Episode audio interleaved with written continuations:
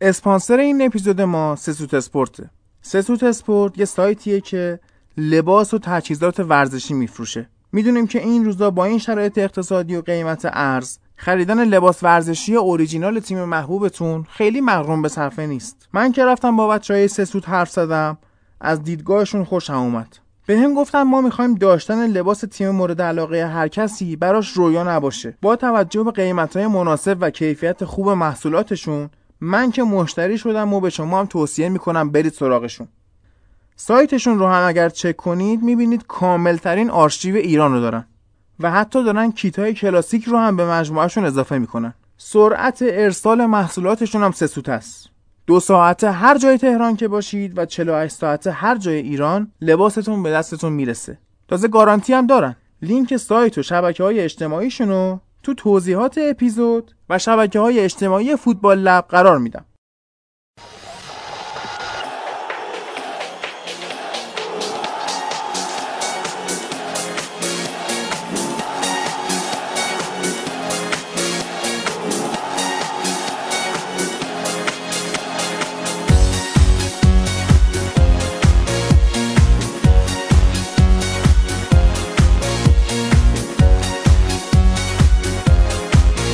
به آخرین اپیزود فصل 2018-2019 فوتبال لب خوش اومدین.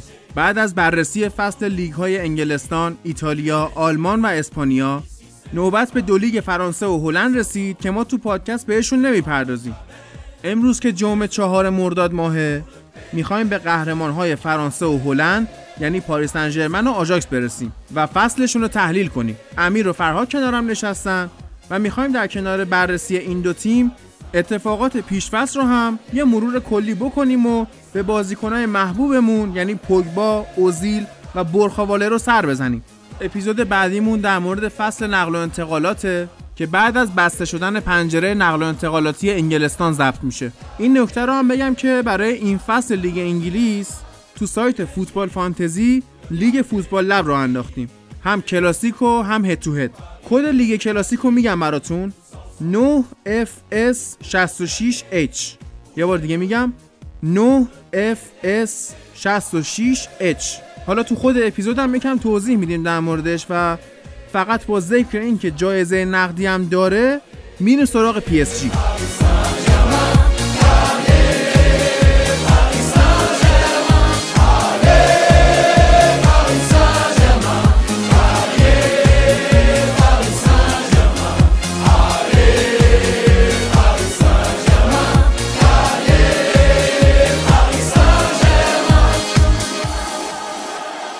و اما قهرمان فرانسه پاریس سن ژرمن 29 تا برد به دست آورد، 4 تا مساوی، 5 تا هم باخت، 105 تا گل زد، 35 تا هم گل خورد و تفاضلش هم مثبت 70 شد. 91 امتیاز گرفت تو لیگ 20 فرانسه.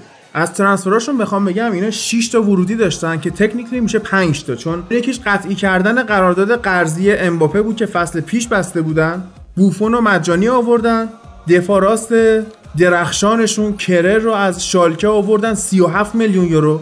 به بایر مونیخ لطف کردن، خوان برناتو آوردن 5 میلیون هم دادن. اریک ماکسیم چوپو موتینگ رو از استوک سیتی آوردن. این همون بازیکنیه که منچستر زمان مورینیو به استوک سیتی باخت، جفت گلاشو همین چوپو موتینگ زد. و یه بازیکن جذاب آوردن آرژانتینیه، لیون رو پاردس که اینا از زنیت سن پترزبورگ آوردن 40 میلیون و در ادامه میگیم که چه عملکرد درخشانی داشت. اما 18 تا خروجی داشتن. 2 تاش بازنشستگی بود. تییاگو موتا و لاسانا دیارا بازنشست شدن تو این تیم. حاتم برانفا فیری رفتش رن که دیدیم چه بلای سر آرسنال نزدیک بود بیاره. خاویر پاستوره با 24 میلیون رفت روم. یه برشیشه هم داشتن که رفت اتلتیک بیلبائو با 24 میلیون. بعد نفروختن. کوین تراپ دروازه‌بان ذخیره‌شون با قرارداد قرضی رفت آینتراخت فرانکفورت. یه گونچالو گدس داشتن که 40 میلیون یورو دادنش به رئال بتیس. رمی سان آف دیدیه. این سان آف دیدیه نیست، فامیلیش دشامه، پسر دیدیه دشامه. دروازه‌بان 23 سالشه. بعد جالبه گوگل که سرچ می‌کنی می‌نویسی رمی دشام، بعد یه اسپیس که می‌زنی پیشنهادهای سرچ گوگل نوشته رمی دشام فادر، یعنی اینایی که باباش باعث شده این فوتبالیست، مثل آتیلا حجازیه. اصلا بازیکن خوبی نیست، خودش خیلی تعطیله. قرضی دادنش به کلرمون، 28 تا بازی کرده، 26 تا هم گل خورده. میانگین هر 97 دقیقه گل خورده و این تیم تو لیگ 2 فرانسه دهم شد. پسر جورج ووا هم اینجاست، تیموتی ووا که قرض دادنش به سلتیک اسکاتلند، اونجا 13 تا بازی کرده، 3 تا گل هم زده و این فصل قطعی ترانسفر شد به لیل. ولی این از این بازیکنایی نیست که به خاطر باباش فوتبالیست شده باشه و بازیکن خوبی نباشه. سال 2000 دنیا اومده، مهاجم خوبی هم هست و لیل که این فصل دوم شد احتمالاً فصل بعد بتونه خوب از این استفاده بکنه. تیم ملی هم برای آمریکا بازی میکنه. بهترین بازیکن این فصلشون امباپه بود، 37 تا گل زد، 12 تا هم پاس گل داد. خب البته در باب امباپه اینو هم باید بگیم که امباپه معمولا تو این فصل و حالا فصل پیش هم حتی همینجور، حتی فصل قبلش هم که توی موناکو بود، به تیمای بزرگ هم خوب گل زده. حالا من شخصا خیلی به عنوان یه مهاجم خیلی شیشتو این قبولش ندارم، چون تو لیگی بازی میکنه که خیلی سنگ محک خوبی برای کیفیت یه مهاجم وجود نداره، ولی خب تو جام جهانی خودشو نشون داده دیگه. آخه این جام جهانی هم همین از اون جام جهانیایی نبود که کسی که فوتبال هد باشه لذت ببره ازش، یعنی من شخصا اینجوری بودم.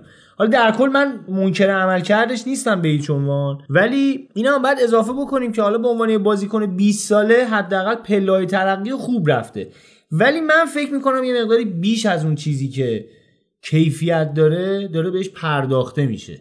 این نظر شخصی منه، حالا هر کسی میتونه. من یادآوری میکنم توی موناکو که بود، اون بازی که با منسیتی کردن بی‌نظیر بود واقعا و نشون داد که اصلا افتاد توی بحث درست و نشون داد کیفیتشو داره. حالا تیمی که انتخاب کرده تیمی نیستش که براش احترام قائل بشیم که داره رقابت میکنه برای جایی، ولی به احتمال زیاد پاریس سن ژرمن آخرین تیمش نیست. با توجه به سنی هم که داره، خیلی‌ها میگن که احتمال رفتنش به رئال هست، حالا با توجه به اینکه زیدان خودش فرانسویه و با فرانسوی هم خیلی خوب کنار میاد، ولی در کل آینده داره. یعنی حالا خوبیش هم اینه که تو این سن تو بازی‌های بزرگ محو نمیشه، چیزی که ما تو خیلی از فوتبالیست‌ها می‌بینیم. آره، یه اعتماد به نفس خاصی داره، یه شخصیت کاریزماتیکی داره نسبت به سن، شخصیت شاید بزرگتره، مثل امیر خودمونه. آره که علیرغم سن کمش خیلی خوب و در کل مهاجمیه که حالا اگه بره تو تیم‌های بزرگتر و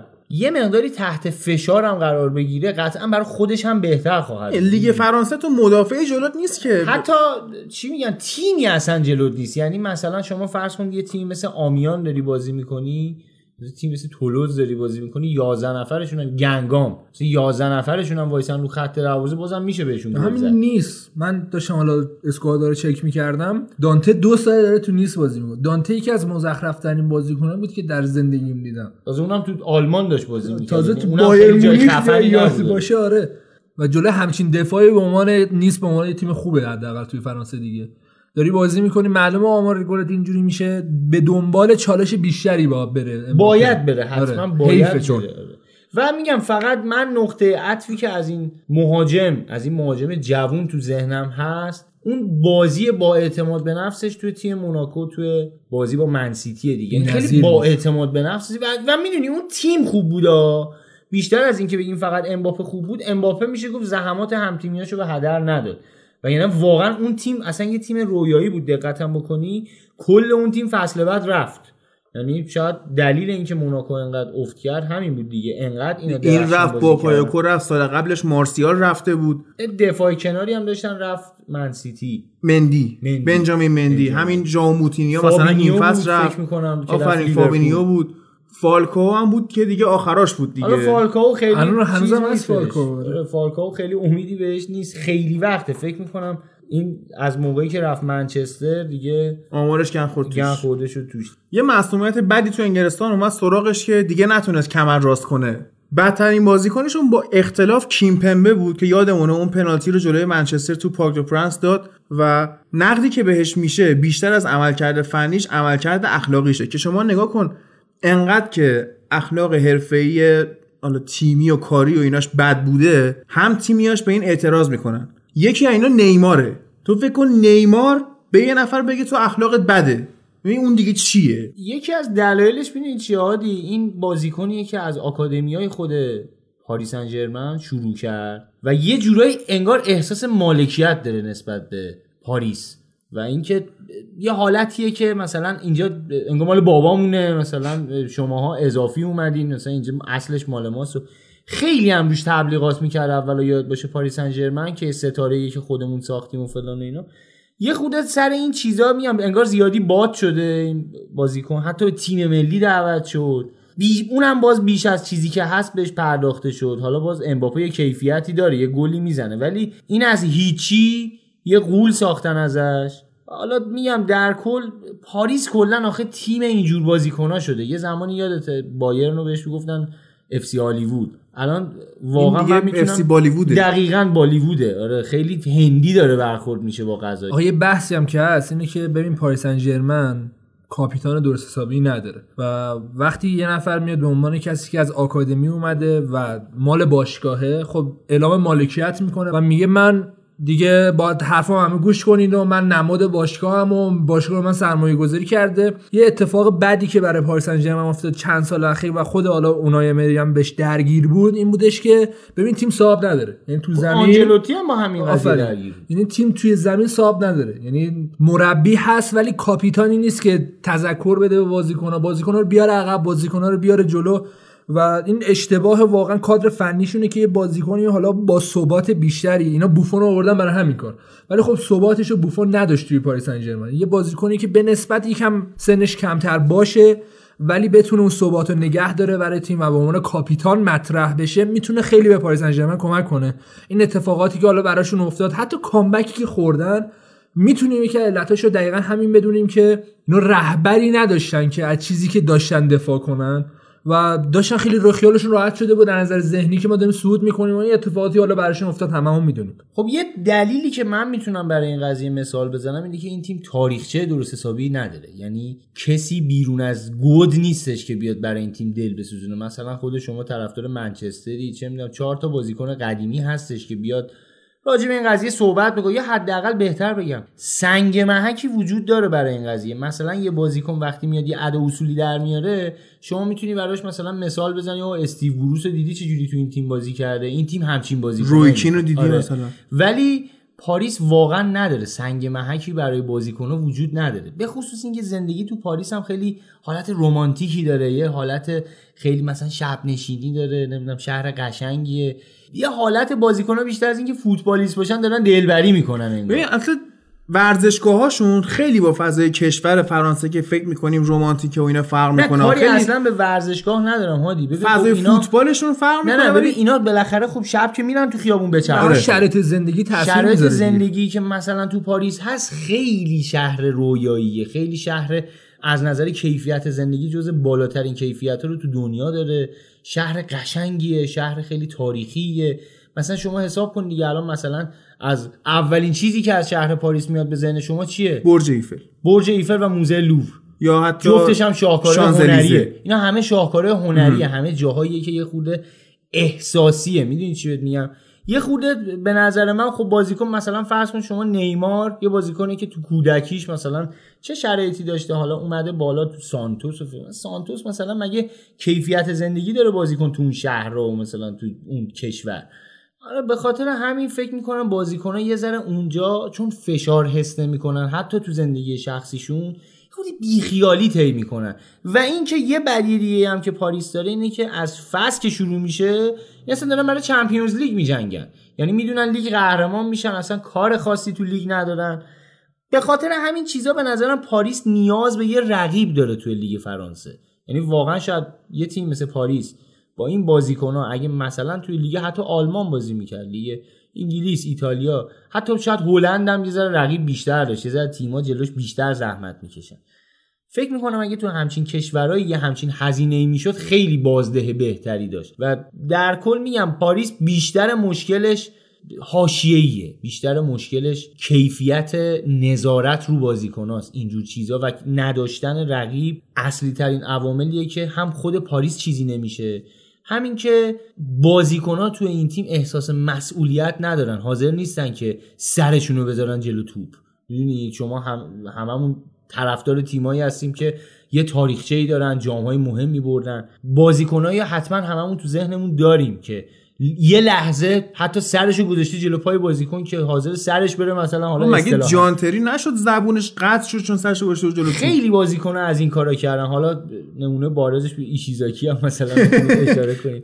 ولی نه، در کل میام بازیکن خیلی تعصبی روی نداره، بیشتر به خاطر پول اومده میاد یه 4-5 سال یه پول سنگینی جمع میکنه، یه زندگی مرفهی برای خودش درست میکنه و بعد میره دنبال ادامه فوتبالش و دیگه خیلی دنبال این نیستش که افتخاری توی پاریس بخواد به دست بیاره. اما اون پاردس که گفتم آمار فوق العاده‌اش داشته باشیم که 40 میلیون خریدنش 14 تا بازی میکنه و 0 گل و این نشون میده که ناصر خلیفی هنوز خرید کردن یاد نگرفته. آخه لازم نیست خرید کردن یاد بگیره وقتی پولش هست. خب وقتی پولش هست تو میتونی پولو، معذرت میخوام، به گاو بزنی دیگه. خب دیگه داره میزنه دیگه پول خودش. ببین یه مسئله مهمی اشاره کردی. حالا خب هممون میدونیم که خرید و فروش بازیکن صرفا به عهده رئیس باشه یا صاحب باشه، مالک نیست. خب مدیر ورزشی اونجا هست. یکی از دلایلی که این فصل خیلی توی این مسئله ضعف نشون داد پاریس سن ژرمن نبود لئوناردو بود. لئوناردو مدت‌هاست با پاریس سن ژرمن عجین شده بود. خب فصل پیش رو تو میلان سپری کرد و خریدها رو نگاه بکنیم مثلا همین پاردس به نظر من صرفا به خاطر این خریداری شد که خیلی تیم‌ها دنبالش بودن. ولی خب اینا به این فکر نکردن که آقا چه تیمایی دنبالش بودن. اینتری که مشکل مالی داره مثلا میخواد 20 میلیون این بازیکن رو بخره، فقط یه هافبک داشته باشه، هافبک فوق‌العاده نیست. و اینکه مثلا به خاطر این خیلی تیم‌های ایتالیا دنبالش بودن که این بازیکن سابقا روم بوده، تو روم حالا عملکرد نسبتا خوبی داشت و با اسپالتی رفت. با اسپالتی رفت زنید. اینا از اثرات استاده که این بازیکن‌ها رو برد اونجا و اسپالتی افکت. واقعا اسپالتی افکت میتونه باشه. خیلی مثال به جایزه، واقعا من یادم باشه جایزه امیرو بدم. آره علیرغم سن کمش، علیرغم سن کمش خیلی اسپالتی خیلی خوب شناخته. ولی در کل میگم یکی از دلایلش نبود لئوناردو بود و اینکه مثلا یه همچین بازیکنایی، ببین این بازیکنو ما بارها راجع به صحبت کردیم، یه سری بازیکن‌ها خوبن، خب فقط صرفا خوبن که شما باهاشون مثلا وسط جدول مثلا بتونی قرار بگیری. این پاردس همون بازیکن.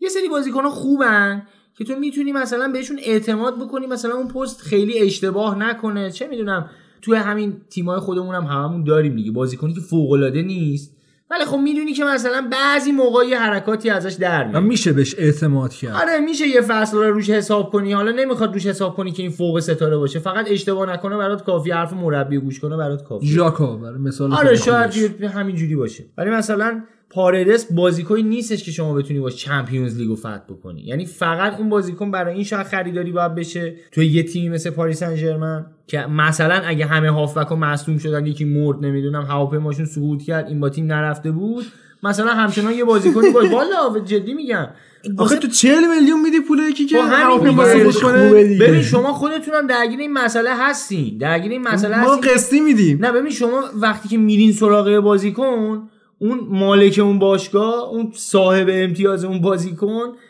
پیش خودش میگه که اوه مشتری خفن اومد، آقا بندازیم بره دیگه، بندازیم بره بقیه مشتری رد کنین، خوبه اومد. باشگاه طرف منچستر میگه 60 میلیون، منچستر میگه نه 80 ما میخریم. اوکی. حالا یه خاطره تعریف کنم. یه دوستی من داشتم یه مدتی درگیر مشکلات مهری و فلان اینا بود، بعد 1358 تا به تعداد سال تولد خانومش مشکل چیز داشت، مهریه داشت، 358 تا مهرش کرده بود و حالا به جدایی رسیده بود. حالا کار نریم دلیل اختلافش، اونم حالا خنده داره ولی حالا اونم بعدم میخوام اون بگم.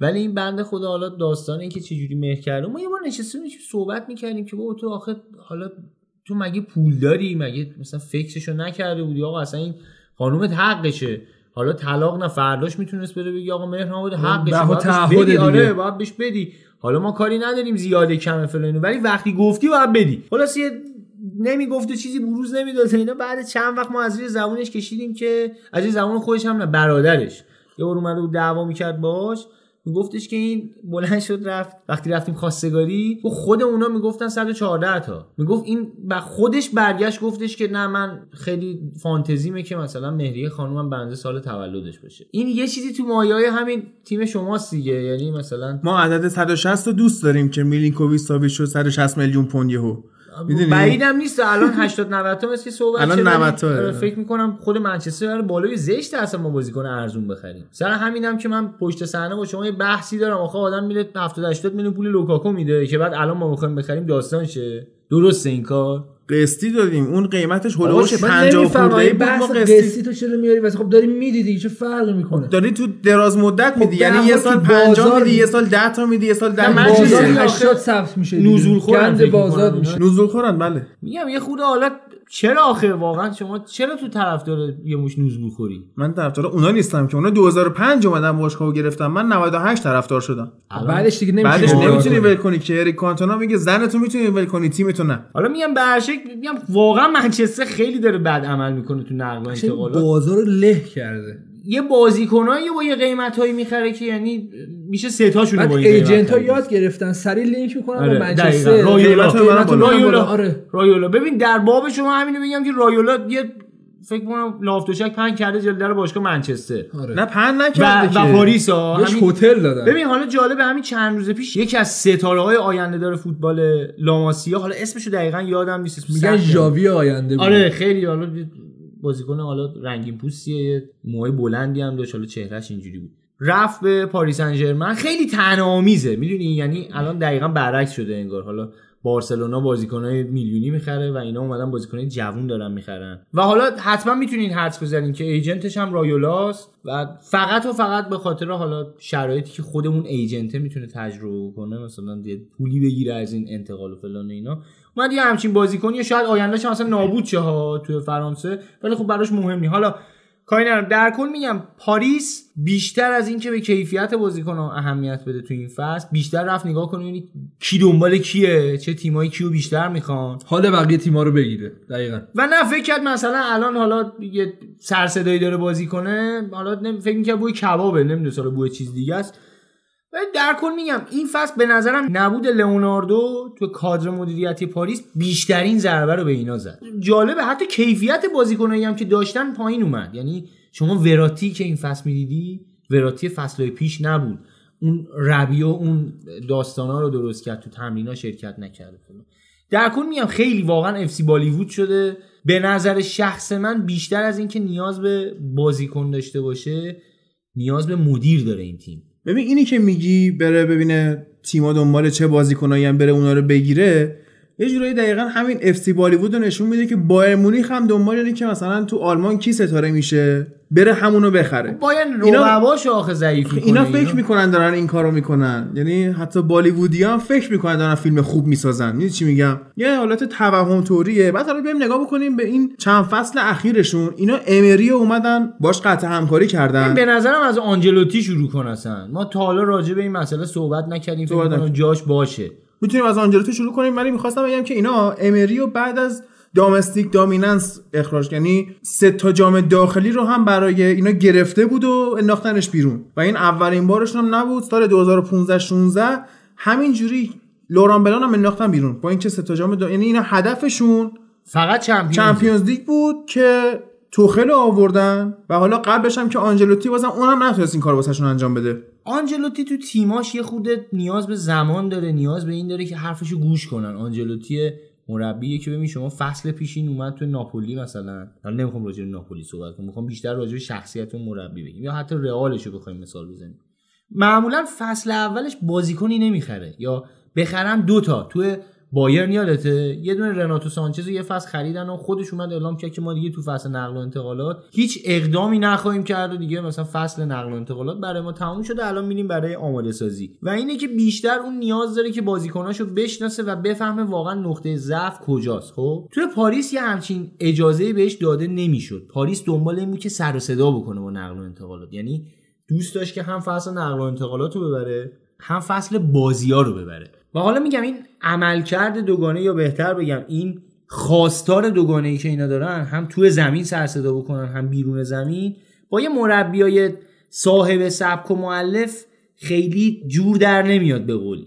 یه دلیل عدم موفقیت آنجلوتی توی پاریس همینه. هرچند اینم باید یادمون باشه که پاریسی که آنجلوتی در اختیار داشت کجا و پاریسی که حالا الان این مربی‌ها در اختیار دارن و بازم این نکته هم طعنه‌آمیزه که شما چجوری ممکنه از امری برسی به توخل. مثلا توخل چه عمل کرده درخشانی داشت. توخل هم مربی بود که بازم اون دوئل معروف آلمان رو که همیشه بین بایرن و دورتموند هست رو بازم باخته بود به بایرن و چیزی نیورده بود برای این تیم که بگیره. حتی جالبیش اینه که الان که مثلا حالا فاوره اومده خیلی میگن بهتر هم شده، یعنی بعد توخل تازه اومد تیمیو گرفت که کلوب ساخته بود، فینال چمپیونز رفته بود، خیلی مثلا تیم بهتری بود.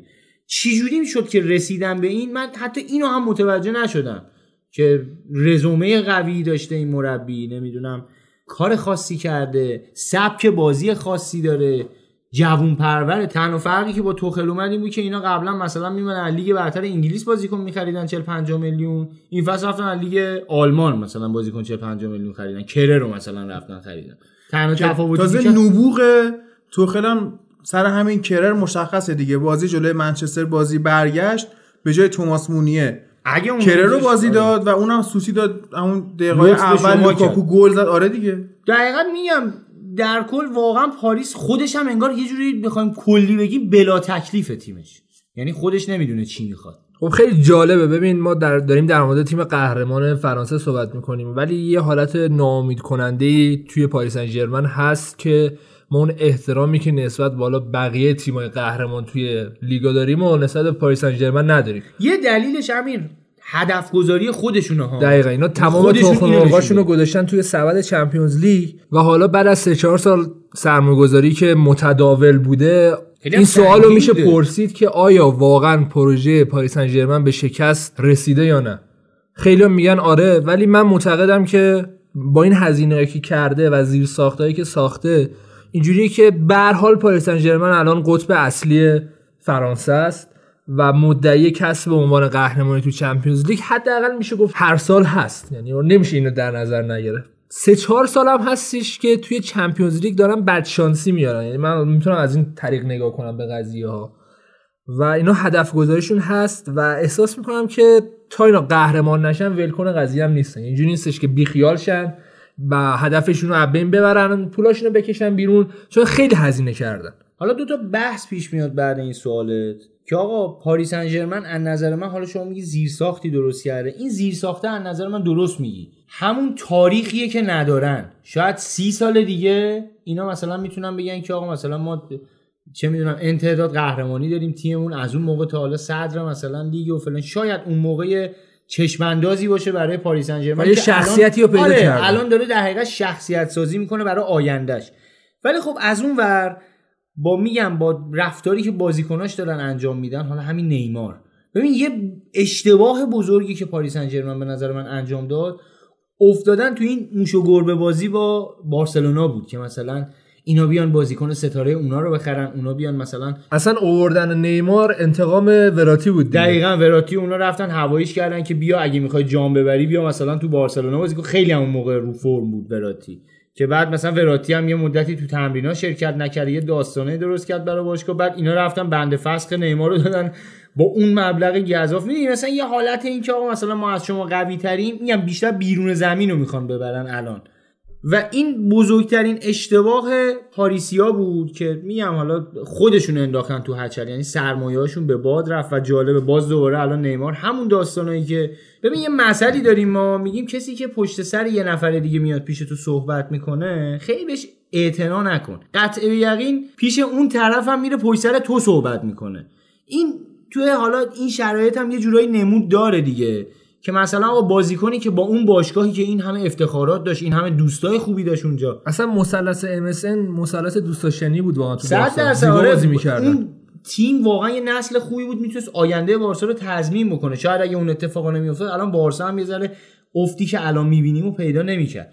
یعنی بازیکنی که با اون تیم همچین کاری کرده، خب قطعاً یعنی با شما همچین کاری خواهد کرد یه روزی اگه ناامید بشه، که نشون میده نیمار بازیکنیه که زود از رقابت خارج میشه. یعنی مثلا توی بارسلونا تو اون رقابتی که داشت با مسی، رقابت شاید برای بارسایا جذابی که داشت، یعنی واقعا برای بارسایا رویا بود که مهاجماشون انقدر تو گل زدن با همدیگه رقابت دارن، در عین برادر بودن واقعا. آره همکاری هم خوب میکردن، ما حتی بعد اینکه رفت پاریس هم نشون داد که رابطه خوبی داره با مسی و اینا. خیلی رفت دیگه مثلا خب تو اون تیم رفته دیگه، حالا میگم یه ذره طعنه‌آمیزه، یه ذره طعنه‌آمیزه. همین واسه پوگبا هم میشه ها، یعنی اگه یه تیم هم بره فلان قد میلیون پول بده پوگبا رو برداره ببره، باید بدونه یه روز پوگبا به اینا خیانت میکنه. 100% حالا خیانت نمیشه گفت، ولی قطع یقین میتونم بگم با جون و دل براشون بازی نخواهد کرد. یعنی اونم همینه یه جا بره مثلا وظایفی ازش بخوان که باعث بشه یه ذره اون فوق ستاره بودنش تحت شعاع قرار بگیره، سر همین حتما یه بازیایی خواهد داشت. میگم این و واقعا هم کاری نداریم، این به ایجنت بازیکن‌ها خیلی مربوطه، خیلی مربوطه. یعنی نیمار حساب کن ببین که به نظر من فوتبالشو خودش داره نابود میکنه. نیمار 27 سالش شد، باورتون میشه؟ نیمار 27 سالش شد، شاید دیگه 5 6 سال دیگه این زمان داره برای ستاره بودن، خیلی دیگه ازش نمونده. اون بازیکن برزیلی هم هست، کمتر زمان داره. به قول شما اون بازیکن 21 2 ساله‌ای نیستش که مثلا بگی تازه اومده ستاره شده، اون شور رو داره. این الان باید ویترین افتخاراتش با 5 تا تیم انقدر پر باشه که مثلا، ولی ایجنتش پدرشه. پدرش معلومه هر موقع مثلا پولش تموم میشه میاد میگه حالا ببین اصلا چرا انقدر مصاحبه میکنه باباش.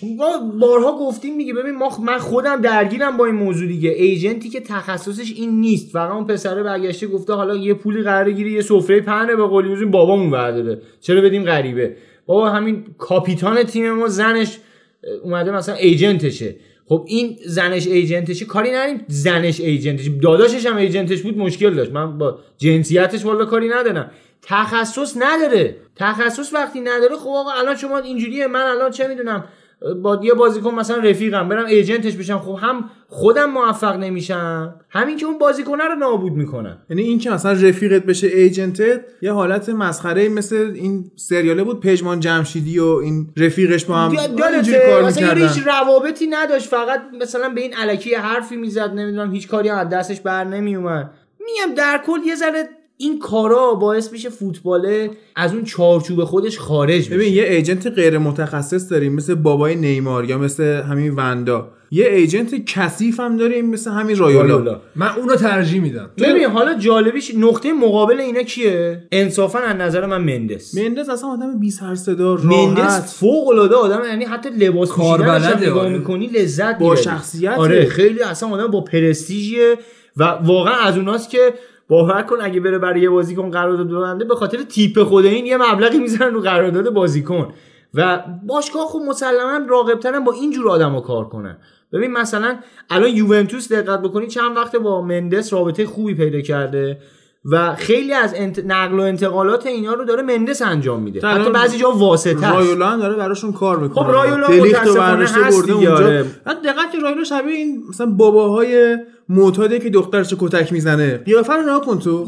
میگم واقعا یه شخصیت فقط شبیه خوکه، فقط پول، فقط همینه. این پول یعنی واقعا شاید به آینده ماتیاس دلیخت فکر نمی‌کنه. حالا نمیگم اومده تیم خوبه، آقا نباید بکنه، اصلا شغلش این نیست. شغلش اینه که یه بازیکن مطرح میشه، سرمایه‌گذاری روش کرده. تو واقعا من با رایولا اینجا رو موافقم. به هر حال ببین موقعی که دلیخت حالا انتخاب کرد رایولا رو، یا همین آکادمی که تو میگی که بازیکن فرستادم پاریس سن ژرمن، ببین به هر حال سرمایه‌گذاری داره میکنه، یه هزینه زیادی داره میذاره، زمان داره زیادی میذاره و هدفش پوله. الان کی هدفش پول نیست؟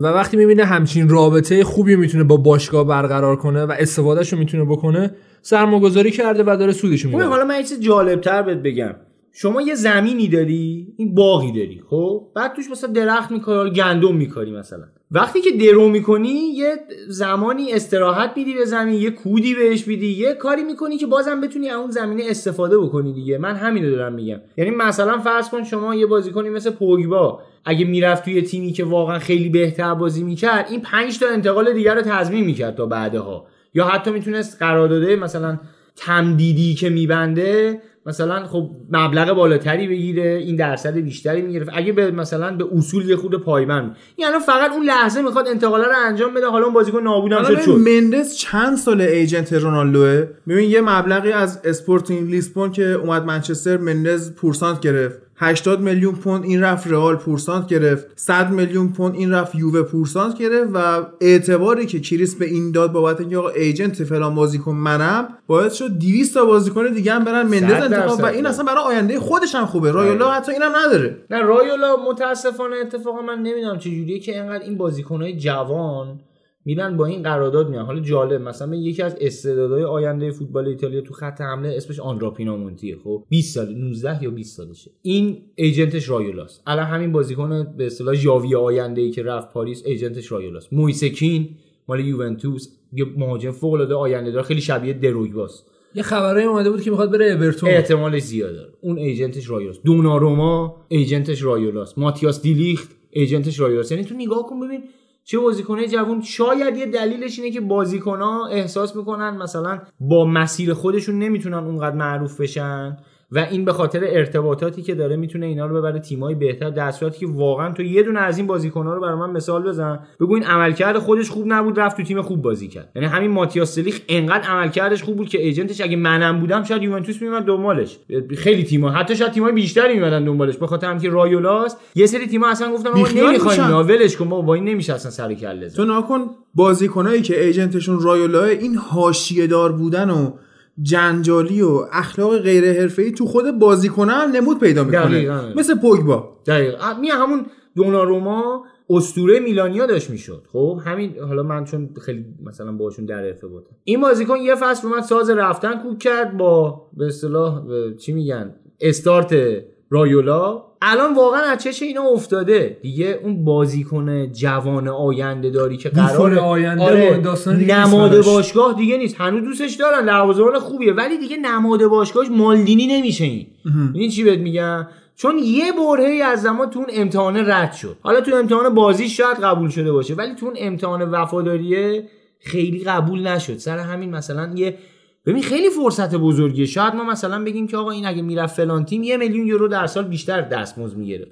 تو اون دستمزدا و پولایی که اینا در میارن، حالا شاید 1 میلیون یورو برای ما خیلی پول باشه، ولی برای اینا که دارن همچین پولایی در میارن انقدر دیگه تفاوت داره ها، ولی انقدر تفاوتش نیست. ولی شما فکر کن شما فرصت اینو داری تبدیل بشی به مالدینی، تبدیل بشی به توتی، چی بهت میگم، تبدیل بشی به راول، تبدیلش کاسیاس، به بازیکنایی که اصلا نماد باشگاهشون شدن. تبدیل بشی چه میدونم تو تیم خود شما مثلا تونی آدامز مثلا، خیلی های دیگه هم هستن تو تیم خود شما بشی مثلا پول اسکولز تک باشگاهی، تو تیم ما بشی خاویر زانتی. فرصت اینو داری. خب حالا جالب بالوتلی هم حتی اگه اشتباه نکنم ایجنتش رایولاست. آره. خیلی ها ببین چه استعدادای هدر رفت. پاریس خلاصه قهرمان این فصل شد، ولی قهرمانش یه جورایی بی‌شخصیت‌تر از قهرمانی‌های بقیه تیما بود. اینا خب گفتم 4 تا مساوی داشتن، 5 تا باخت. بعد باختاشون نگاه می‌کنی مثلا اینا 5-1 به لیل باختن. خب لیل تیم دومه، عجب تیم جذابی هم بود. خب حالا حتی بودا دوباره اینم بازیکناش دارن به تاراج میرن و همون داستان. تو ببین کدوم یکی از قهرمان این 4 لیگی که ما بررسی کردیم تیم اول از تیم دوم 5 تا خورده باشه، نداریم همچین چیزی. یعنی اینا یه جورایی انگار اون موقعی که فهمیدن دیگه حل قهرمانی اون فاصله امتیازی رو این مقدار سکیور کردن، فیل کردن. ببین کلا تیمشون بر همین پایه استواره پاریس سن ژرمنیا، یعنی یه ذره که به هدف نزدیک شدی پس حتما میرسی دیگه، ولش کن، زور نزن. 6-1 که به بارسا باختن بازی برگشت، همین بازی به منچستر اینا باختن. چرا اینجوری میگی بابا؟ آخه نه نمیگم منچستر، ما واقعا خود قبول نداریم منچستر خیلی تیم بدی بود این فصل. یعنی منچستر تو اون مرحله به هر تیم دیگه‌ای میخورد هضم میشد.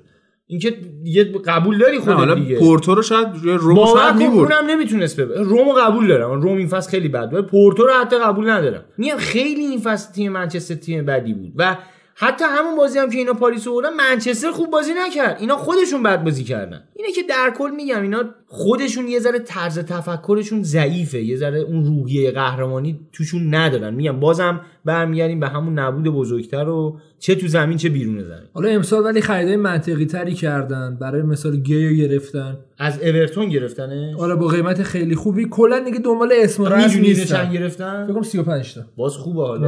حالا یه دنبال اسم خیلی هم هافک خوبیه ها، هافک خوبی هم هست. یه سرمایه‌گذاری اینجوری داره میکنه، حالا مثلا داره اینجوری امتحان میکنه ببینه اینجوری جواب میده یا نه براش. در کل میتونم بگم سال بعد پاریس سن ژرمن توی چمپیونز لیگ شخصیت بهتری داره. ببین هر سال که میگذره خب تو انقدر تو این رقابت هستی، آره، و تجربهش الان داره که بیاد رقابت کنه، حالا کامبک بخوره، برگردونه بازیو. ولی بازم به نظرم این فصل اگه حتی بازیکناش هم خوب بازی بکنن، توی شطرنجی که مربی‌ها بازی خواهند کرد قطعه به یقین به کسایی مثل گواردیولا و آره توخل واقعا ظرفیتش نمیره. آره توخل اونقدر شاید واقعا هم همینه، شاید واقعا اینا به این نتیجه رسیدن که 4-5 سال لیگو بدون دردسر بگیرن، بدون هزینه، بعد برن یه زیرساختی درست کنن، حالا بازیکنای جوون و فلان اینو جذب کنن. باز حالا میرسیم به تفاوت مدیریت توی پاریس و منچستر سیتی که اونا از اول اومدن اول زیرساختو کار کردن. دقیقاً اگه اون اپیزود حالا با هم بودیم به اون اشاراتی بخوایم بکنیم، اونا اول اومدن کادر مدیریتی رو درست کردن، بعد اومدن شروع کردن با اون تفکراتی که حالا مدیریت داره برنامه ریزی کردن، مربی جذب کردن، بازیکن جذب. بابا اولین خریدمون یه زابالتا بود، کمپانی بود. حالا میگم زابالتا هم جزء اولین خریدا بود مثلا اون موقع. حالا یه سر صدایی که اون بازیکن چیز اولین سر صداشون بود دیگه، آگیرو هم مثلا شاید بود، ولی بازم اینا هیچ کدومشون اون روزگار اون سوپر استاری نبودن که نیمار نبودن. چقدر زابالتا افتضاح بود. اون میام یه حساب کن شما مثلا این سر صدا کرد رفت منسیتی، جزء مثلا بازیکنایی بود که افتخار می‌کردن منسیتی ها ما تونستیم اینو مثلا بخریم. و اینا اولش اون دروی که سال 2009 2010 4-3 به یونایتد باختن که ماکل رفت و فکر می‌کنم بریم ماکل اوون گل چهارم اومد زد، ستاره اینا تو زمین کریپ بلیمی بود. بلیمی بازیکنیه که اصلا به خاطر اخلاق غیر حرفه‌ایش کمتر تیمی تو انگلیس می‌خواسته. جیمز میلر و آدم جانسون و فلان اومد، یهو الان می‌بینین که یه اومدن 6 تا به منچستر زدن. آره شخصا یه سال پیدا کردن. دقیقاً ببین برنامه‌ریزی درستی کردن و مدیرایی داشتن که بلد باشن اون برنامه‌ریزی رو پیاده و این خیلی مهمه. ببین ما تو تفکرات هممون البته فرا تقصیر لیگ هم هستا. ببین لیگ انگلیس انقدر پرفشاره که تو مجبور اینجوری برنامه‌ریزی کنی، مجبوری خوب باشی همش، ولی لیگ فرانسه اینجوری نیست، بارداری و قهرمان میشی. به خوب بودن عادت نداره، همون رقیب دیگه، رقیب همیشه. برای همینه که من همیشه میگم آقا من به عنوان یه حالا طرفدار مثلا اینتر به یوونتوس احترام میذارم. چرا؟ چون اگه اینا نباشن ما انگیزه‌ای برای مثلا جنگیدنشو کم میشه، حتی ما هم نباشیم اونم انگیزه‌شون کم میشه. شاید اونا یه فصلایی بوده که مثلا فقط به خاطر اینکه جلو اینتر کم نیارن مثلا، یا ما رفتیم به خاطر اینکه جلو یووه کم نیاریم رفتیم مثلا بازیکن فلان آوردیم. با میلان همینطور، تو لیگ خودتون مثلا چه میدونم لیورپول و منچستر مثلا انگیزه فرگوسن این بود که ما لیورپول رو میکشیم پایین. دقیقاً و اون انگیزه رسید به ساخت یه بنای باشکوهی که توش پر افتخاره. حالا تاتنهامو در نظر بگی که امسال رسیدن به فینال چمپیونز لیگ، اینا 20 سال آرزوشون این بود که بالای آرسنال باشن. دقیقاً. و سرمایه‌گذاریشون برای این بود، ولی به اینجام رسیدن. رقیب قدرتمند اصلا آدم و یه اعتبار خیلی بزرگی هم با به موناکو بدیم که با این وضع اومد سال قبل قهرمان فرانسه شد و خودش نشون داد که میشه با سرمایه‌گذاری درست. می‌بینی که الان جزء پردرآمدترین تیم هاست دیگه تو این یکی دو سال. حالا یه اتفاقاتی هم امسال براش افتاد، چون داریم لیگ فرانسه رو تعریف می‌کنیم، اینا هانریو آوردن، اتفاقاتی افتاد که حالا دوباره اخراجش کردن، مربی قبلیشون رو آوردن. در کل موناکو رو سال بعد موناکو جذاب‌تری خواهید دید، بازیکن‌های خیلی بهتری خریده. آره و تیم با شخصیت تریه توی فرانسه نسبت به پاریس سن ژرمن. الان نشون داد موناکو، آخه موناکو یه مدتی اونم فصل پیش اگه یاد بشه شروع کرد الکی خرج کردن، بازیکن‌های الکی گرون می‌خرید، یعنی بازیکن‌های 1000 تومانی میرفت 100,000 تومان می‌خرید مثلا. خب پول دستش اومد. آره دیگه طریق فروش بازیکن اصلا عین خیالش هم نبود. اشتباهی که داره بارسا الان می‌کنه، خیلی تیم‌ها دارن می‌کنن، نمیشه گفت فقط بارسا. همین حالا رسیدیم به این خریدای گرون چون پول داره طرف. اتلتیکو مادرید 120 میلیون داد به ژائو فلیکس 18 ساله. میگم حالا بهش اون یه ریسکیه که اینا انجام دادن، منم شخصا باش موافق نیستم، ولی اگه جواب بده واقعا خوب جواب بده. میگم حالا جواب بده 10-12 سال بیمه کرده، ولی اگه جواب ندی خوب نمیشه دیگه. یه مصونیتی کن مثلا. حالا میگم ماها شناخت متاسفانه میگم اون فضا دوریم، خیلی نمیشه راجع به صحبت کرد. ببین تو لیگ خودمون خیلی از بازیکن‌ها رو چون مثلا باهاشون بیشتر در ارتباطیم، ارتباط روزمره حداقل از طریق رسانه‌ها داریم، متوجهیم که این بازیکن شخصیتش چجوریه. خب الان ما نمیدونیم ژائو فلیکس شخصیتش جوری هستش که اینا بدونن که این قراردادش تمدید میکنه، بعد مثلا آزاد نمیره جایی، بعدا درخواست خروج نمیده. میگم اینا هم هست دیگه. ببین واقعا گریزمان این حرکتی که کرد خودش از چشه مثلا هوادارهای اتلتیکو انداخت. به شدت باید مخالفم به خاطر اون فصلی که موندو میگی، ولی این فصل آخه میگم دقیقاً این فصل ذره چیز شد، داشت با خوشحالی داشت میرفت، وسطای کار بین دو تا باشگاه جنگ اتفاق افتاد و باز دوباره میگم اون پرده های جورایی رفت کنار و مثلا یه خورده حالا علاقه‌ای که نشون داد به بارسا اینا میگم فصل پیش قبول دارم، ولی این فصل انگار شیره رو داد لگده رو زد دیگه، شیره رو فصل پیش داد بهشون. این یه لگده آزاردم رفت ولی تمیز رفت. آره اینم بالاخره بحثیه، چون حداقلش این به خواسته باشگاه احترام گذاشت، پول خوبی باشگاه ازش گرفت. شاید مثلا اگه چیزی نمی‌کرد یه فصل دیگه میموند آزاد میتونست بده. این کلش کارش رو می‌کرد دیگه و رئال هم که قطعا می‌خواستش به هر حال. بابا یه همچین کیفیتی وقتی داری مطمئنی که رئال هم نخوادت یه تیم خوب دیگه هست که بخوادت. میدونی اون کیفیت خودش تضمین کننده آینده‌ت هست. این که در کل به نظرم، حالا میگم راجع به اتلتیکو مادرید نمی‌خوایم حالا صحبت بکنیم، ولی به نظرم اونا مسیر درستری دارن. میدونی چی بهت میگن؟ اونا پایشون رو ریختن، فینال اروپاشون رو رفتن و مربی درست حسابی بالا سرشون. سال‌هاست دارن سرمایه‌گذاریشون رو ساختن. خیلی اتفاقات خوبی برای اتلتیکو تو این دهه افتاد. وندا متروپولیتانو اینتری بوده قشنگ اون که ساخته. آره در کل خیلی هم وندا رو دوست داشت. آره احتمالاً فکر می‌کنم داداش ایکاردی بوده، نمی‌دونم مثلا. هر کسی ممکنه باشه، حالا بمنامه صاحبش برام. ولی در کل میگم اونا حداقلش اینه که رفتن بازیکنی رو گرفتن که خیلی به آیندهش امید بیشتری هست. ببین پاردس 40 میلیون اصلا بهش امیدی نبود از اولش، ولی این بهش امیدی هستش که یه روزی بشه شاید یه چیزی تو مایه امباپه. چی بهت میگم، سن شرایط سنیش اجازه میده آگورو بشه، فالکاو بشه. من میگم جایی که هست، آره دیگه جایی که هست جای درستیه الان. میگم در کل اونجا رقیبم حالا دارن، چون حداقل خود سیمونه میتونه روحیه بازیکن‌ها، مثلا توخل چه روحیه‌ای میتونه به بازیکن بده. اصلا شما قیافش هم نگاه میکنی خیلی منفعله. در حال حاضر دو تا مربی هستن که از همه بازیکن‌ها میتونن استفاده کنن. یعنی منم که رباتم پارسم میتونه استفاده کنه، یکی کنته است، یکی سیمونه است. یعنی خیالتو از این بابت راحت که از نظر روانی منظوره، از نظر روانی یعنی اولم خوبه دیگه، مهربونه، نازت میکنه بری تو زمین بازی کنی، پامو میوزه. آره من میری سانس میکنی میکوبی تو صورت دفاع، یعنی پام نمیاد بالا به سانس میگه تو با دست بنداز اب نداره.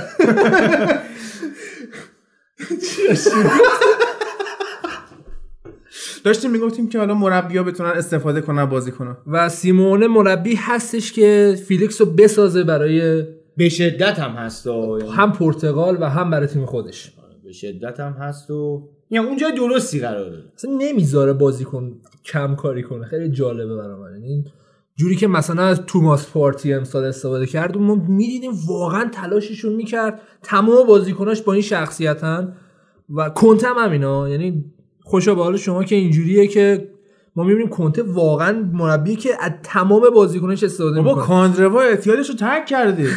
آره بستنش به تخت. یه عکس برام فرستاد فراد یه شب، گفت اینو می‌شناسی؟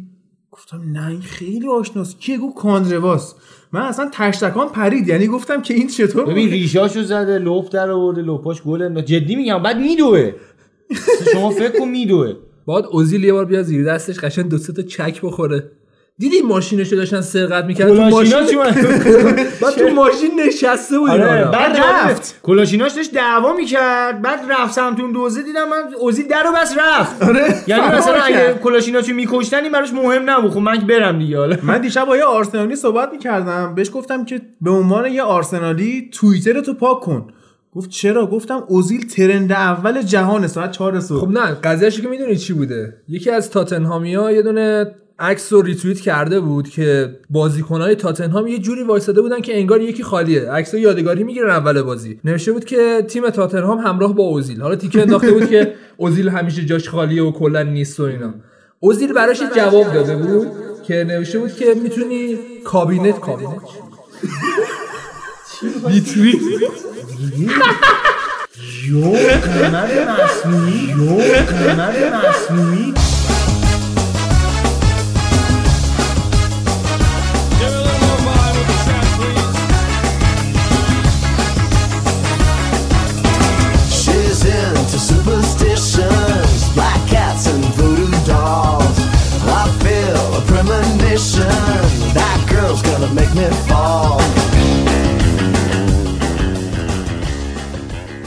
بعد اوزیل براش توییت زد که حالا مزمونش این بودش که ویترین افتخاراتتونه اونجا.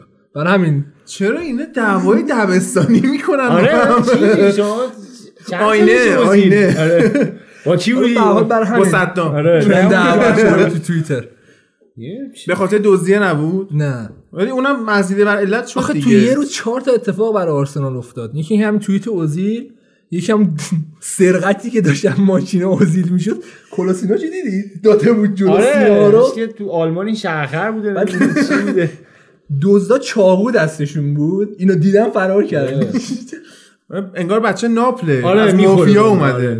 حالا دوتا هم بازیکن خریدیم برام خیلی بولد شده بود علتش این بود یه دونه که خریدید قرض دادید بره دوباره یه دونه هم سبایوس هر رئال قرضی آوردید یه دونه بنده خرید. خب من میخوام اینم چه خریدی خیلی وضعش خوبه دید مثلا اون سنتتیه یه خود مشکل مالی داره گفتم این پوله رو بگیر ما سال دیگه میایم خرید دفاعشون دید ضعیفه دفاع ما قویه برام این دید نیاز نداریم واقعا به دفاع. حالا شانس اولین مثلا کوچیلنی هم ندادن مفتی به اونا امری گفته کوشتیلو نمیخوام بنازید بره نه گفته فرستادنش باشگاه حق داره ببین باشگاه صحبت مسئله حق داره میتونه چیز کنه میتونه بفرسته یه ما تمپ تمرینی اینتر برش کنه نه اونجا هم جای این صحبت ها نیست برخورد خیلی آخه گفته مجانی منو بفروشین خیریه است مگه آرسنال هست بعد خیریه آرسنال آره میگم حالا آرسنال خیریه هست دیگه چون یکی از جامایی هم که شما زیاد بردین اون کامیونیتی شیلد که یه جورایی خیریه است خودش شما سلطان خیلی اونجا برنده نزدیک‌ترین جام به بوندسلیگا است دیگه اون شکلش قالپاقه. آره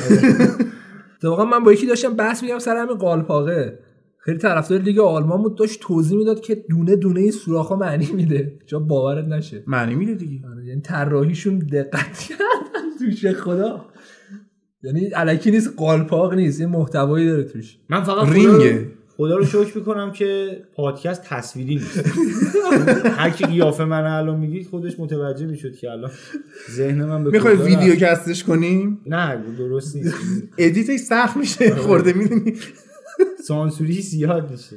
حالا میگم در کل راجع به لیگ فرانسه حالا داریم صحبت میکنیم راجع اینم صحبت بکنیم که معمولا خیلی جالبه دقت بکنی تیما توی فرانسه به خاطر همین عدم وجود رقیب خیلی زودم افت میکنن ها. لیون یادته لیون وسطای فصل خیلی خوب اوج گرفته و بالا نه حالا این فصلش اصلا کار ندارم پای و اینا ولی آره این فصلشو کار ندارم چون مثلا 10 سال پیش لیون یادته گربسیا رئال بود یه مدت یادت میاد آره دیگه فقط از اون میشه یعنی اینا مورینیو رو آوردن بهشون شخصیت بده از این لیون رد شدن خیلی مثلا تنامیز الان لیون چیکار لیساندرو لوپز چه مواجه خوبی بود اصلا محو شد قبلتر از اون یه دونه بازیکن داشتن اسم جونینیو دم دروازهشون کاشته میشد میزد تو گل اصلا یه بازی میگم اون تیمی که اون همه قهرمان میشد با اون پشتون اینا الان کجاست یعنی ببین ساختار باشگاهی اونجا هنوز انگار اروپایی نشده این چی بهت میگم هنوز برای همین میگن مثلا خیلی‌ها دعوا دارن بین اینکه 4 لیگ معتبر بالاخره یا 5 لیگ معتبر من تو بعضی جا دیدم بعضی سایت‌ها میزنن 5 لیگ معتبر هلند میزنن آفرین چی بهت میگم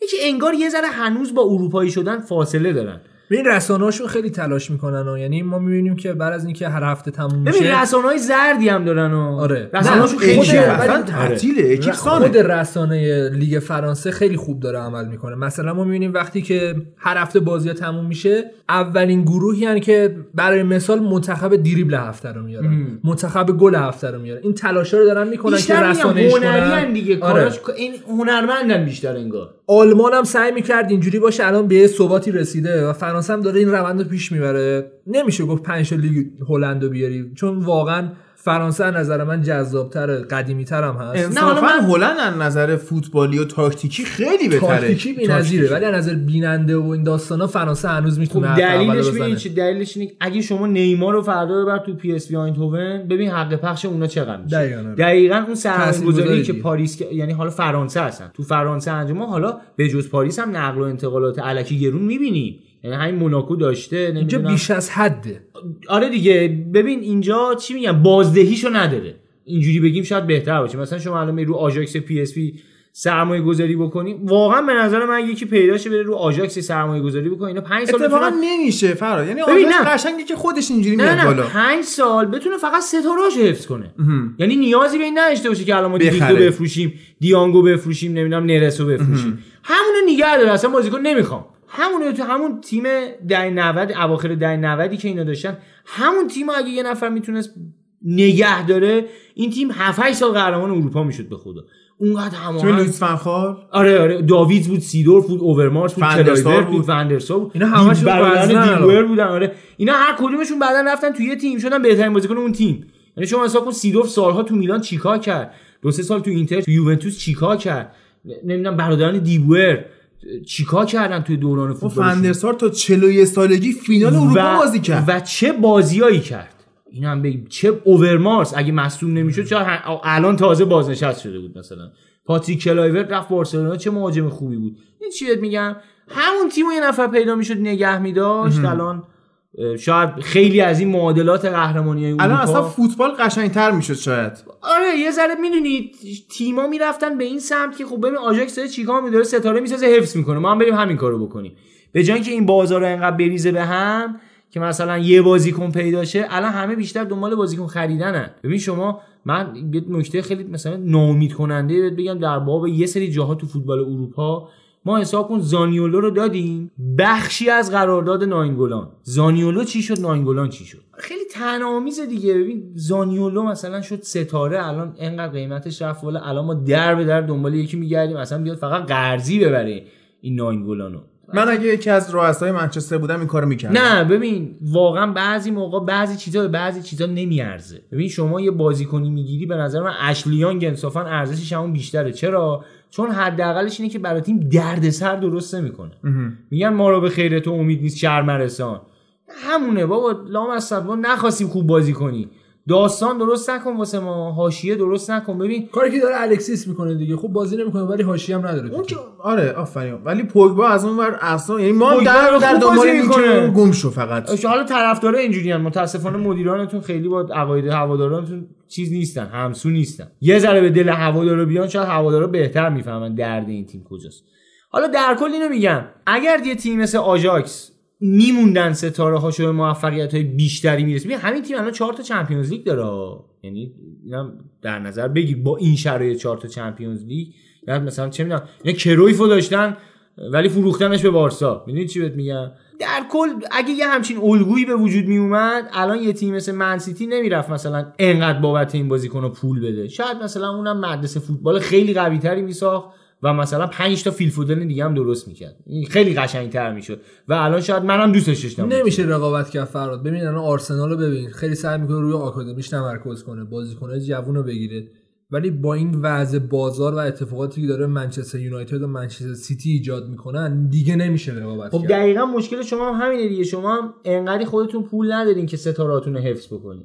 شاید رمزی با 1-2 میلیون دستمزد بیشتر میموند. فابرگاس میموند شاید. میدونی اینا بازیکنایی بودن که آرسنال رو دوست داشتن و رفتن. فن پرسی آرسنال رو دوست داشت و رفت. سر همین میگم حالا یه ذره اون پوله به نظر من اگر در خدمت آکادمی و حفظ بازیکن باشه خیلی کارآمدتره تا اینکه بری یه همچین مبالغی بدی. حالا یه مسئله دیگه هم که اینجا جا داره بهش بپردازیم. من نمیدونم چه حکایتیه که قیمت ارز با زیبایی کیت باشگاه‌های مختلف انقدر در ارتباطه. یعنی هر چقدر ارز گرونتر میشه این کیتا خوشگل‌تر میشن. یعنی دقت کردیم بهش حالا؟ آره یعنی امسال که مثلا اینجوری دلاری و وضعش اینجوری شده انقدر قیمت‌ها گرون شده تو دیگه کیت وولورهمپتون هم می‌بینی دلت می‌خواد بخری انقدر قشنگ. موشه گلات اینتر رو دیدی خودت؟ میگم اصلا همه کیتا انقدر قشنگ همه کیتا انقدر دشو همه رو بره بخره. بعد مثلا میری نگاه می‌کنی می‌بینی مثلا شاید بتونی با حقوق یه ماهت مثلا یه دونه پیرن بخری و الان 70 گوشنگی نمیدی پیرنه اول منچستر 70 پونده. یه حساب کن چند میشه دیگه. خیلی میشه خیلی گرون میشه. ولی حالا این مژده هم میشه به هوادارا داد که قیمت ارز حالا شاید یه خود رفته بالا ولی سسوت اسپورت همچنان با قیمت‌های منصفانه تری که حالا هر کسی در توانش هست بده حداقل کیت باشگاه مورد علاقهش رو تهیه بکنه و انصافا این فصل هم به نظر من این کارو بکنیم. فهم کنم این فصل از اون فصلاست که واقعا دیگه تکرار نشه. همه کیتا قشنگه. همه قشنگه. یعنی پاریس قشنگه، یوونتوس قشنگه، مثلا دوم آرسنال حتی یه خورده قشنگه. کیت دوم آرسنال واقعا جذاب. من میدونی ولورهمپتون قشنگه. چه هیچی اصلا. مونشنگلادباخ بود اون سبز و سفید. آخ عجب کیتیه. میشه باشه عروسی رفت. من آخر ماه یه عروسی دعوتم دارم برنامه‌ریزی می‌کنم با اون برم می‌خوام چه کرواتی بهش میاد. درسه سود کروات نمیپوشه. کیت اول این فصل منچستر اونقدر قشنگ نیست. خب من اینو به بچهای سسوت گفتم اینا هم یه حالی به ما دادن. کیت کلاسیک سال 99 منچستر رو من اینو گرفتم. شارپ من میخوام برم بخرم. اصلا ببین من سفیدشو دارم اونو. من اونو میپوشم عین دستمال قدرت داداش کایکو. نه مریض میشم نه ناراحت میشه. خیلی چیز خوبیه. پس تنت کنیم یه حالی بهت بدیم. با چوب یا نه خالی خالی. حالا اون چیزی بعدا تصمیم میگیم، هنوز فکر راجعش. ببین خیلی کیت خوبی، اصلا اونم نمیپوشمش. جنساش هم فکر کنم خوبه، کتکت هم بزنیم پاره نشه. آره تبون شارپش و اینا هم کنده نمیشه. آره شماره دلخواه هم ظاهرا میزنه، شماره میزنه. آره خب من نزدم، میخواستم اسکولزو پشتش چاپ کنم، گفتم نکنم این کارو، شاید مثلا خود اوله که گل پیروزی زدن ناراحت شه. حالا بحث آژاکس و فرهاد آباد وسط، بریم سراغ بررسی فصل لیگ هلند، به طور خاص تیم آژاکس که مفصل بررسیش میکنیم.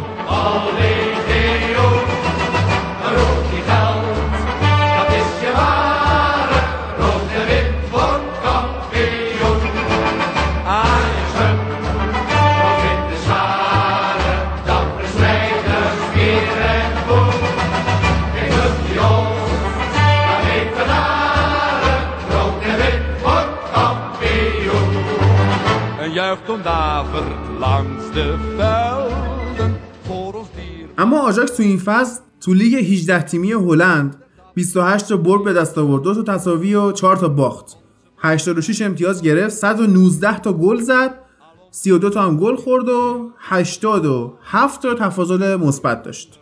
11 تا ورودی داشت که دو تا از مهمتریناشون رو من میگم. یکی تادیش بود از ساوثهمپتون آوردن 11 میلیون، یکی بیلین بود که از منچستر یونایتد آوردن. اما خروجیاشون 7 تا فروش داشتن که مهمترینشون جاستین کلایورت بود، 23 میلیون فروختنش به روم. 18 تا ترانسفر فری داشتن که یکیشون جالب بود، کیجانا هوور که این هر کسی میتونه باشه و این یه دفاع راستیه، 17 سالشه، وقتی که از آژاکس فری جدا شده رفته لیورپول و حالا بعدن شاید ازش بشنویم ولی نمیدونیم کیه. 9 تا هم بازیکن رو قرضی دادن رفته. اونو من میشناسمش دیگه، هوور رو. آره کیه؟ کیجانا هوور. کیجانا هوور خب شناختیمش دیگه، الان میشناسم هوور. میدونم نه الان من از کیجانا میشناسیم. آره کیجانا. شاید پشت پیرنش همونو بنویسن. طبق آمارا بهترین بازیکنشون تادیش بود که 28 تا گل تو لیگ زد، 9 تا گل هم تو چمپیونز لیگ زد. هانتلار هم بود که با همین سن بالاش 16 تا گل تو لیگ زد، مشترکاً با حکیم زیاش، اونم 16 تا گل زد. ولی اگر آمار رو بذاریم کنار، عملکرد فردی رو نگاه کنیم که چه تأثیری روی بازی داشتن، زیاش و نرس تاثیرگذارترین بازیکنای این تیم بودن. اگر ما فندبیک رو یه جای دیگه تحلیل کنیم، چون فندبیک اصلا یه نقشی داشت که شبیه نقش داوید سیلوا تو منچستر سیتی که حالا بعداً بهش میپردازم. اما آژاکس تو این دو سه تا بازیکن خلاصه نمیشه، اینا همشون سعی میکنن تو مناطق مختلف زمین کار کنن و بازیشون شناوره.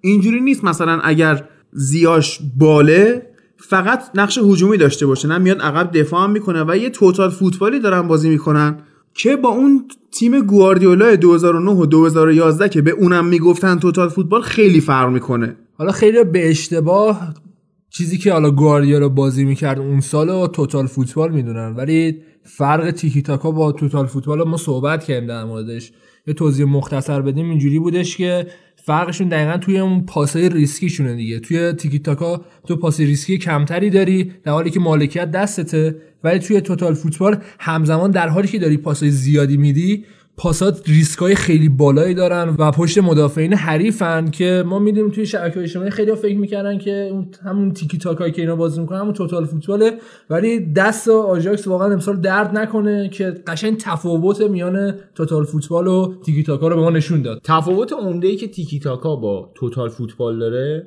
فوتبال پرحوصله و کم حوصله است. ببین توتال فوتبال خیلی سریع پاس میدن، خیلی سریع میخوان به هدف برسن، ولی توی تیکی تاکا یه مقدار با حوصله تر بازی میشه. تو معمولا تو خط میانی دست هافبک هاست، هی میده به کنارها، دوره برمیگردن، در واقع حریفو بیشتر خسته میکنن تا اینکه بازی کنن. دقیقاً. و ضد تاکتیک زدن به تیکی تاکا خیلی سخت‌تر از اینی که تو بیای با توتال فوتبال. من به نظرم راحت تره، من به نظر شخصیم، حالا هر کسی میتونه، ولی به نظر من تیکی تاکا رو میشه با یه دفاع بسته، بارها دیدیم دیگه تیکی تاکا اینجوری جلوش گرفته شد. آخه بستگی واقعا به کیفیت بازیکن‌ها داره. اون که ببین تو هر تاکتیکی شما بخوای اجرا کنی، اگه کیفیت بازیکنایی که داری در حد این باشه که بتونی کامل تیکی تاکا رو پیاده کنی، واقعا هیچ تیمی جلودارش نیست. چرا دیگه؟ ببین خود گواردیولا وقتی اومد توی لیگ انگلیس دید نمیتونه اون کارو بکنه، خودش سبک بازی خودش رو عوض کرد. دیگه الان سیتی تیکی تاکا بازی نمیکنه. جاویو نداشت، اینیستا رو نداشت، مسی هم نداشت دیگه. فرقش این بازیکن‌ها رو همین میگم. اگه واقعا بازیکنایی داشته باشی که برات پیاده کنن تیکی تاکا رو، خیلی سخت داره. ولی توتال فوتبال هم اجراش راحت تره، عمومی تره، حتی اجراش راحت، خیلی سخت تره. واسه حفظ تمرکز و توتال فوتبال خیلی مهم تره، یعنی بیشتر شما مهمه که یه ذره رو بدن بازیکنات کار کنی که کم نیارن و بیشتر روی روانشون کار بکنی که بتونن اون سرعت رو داشته. ببین ما فصل پیش مثلا بازی آژاکس تو به خصوص تو چمپیونز لیگ وقتی که دنبال می‌کردیم اینا رو خط دروازه‌شون هم بازیسازی می‌کردن، زیر توپ نمی‌زدن.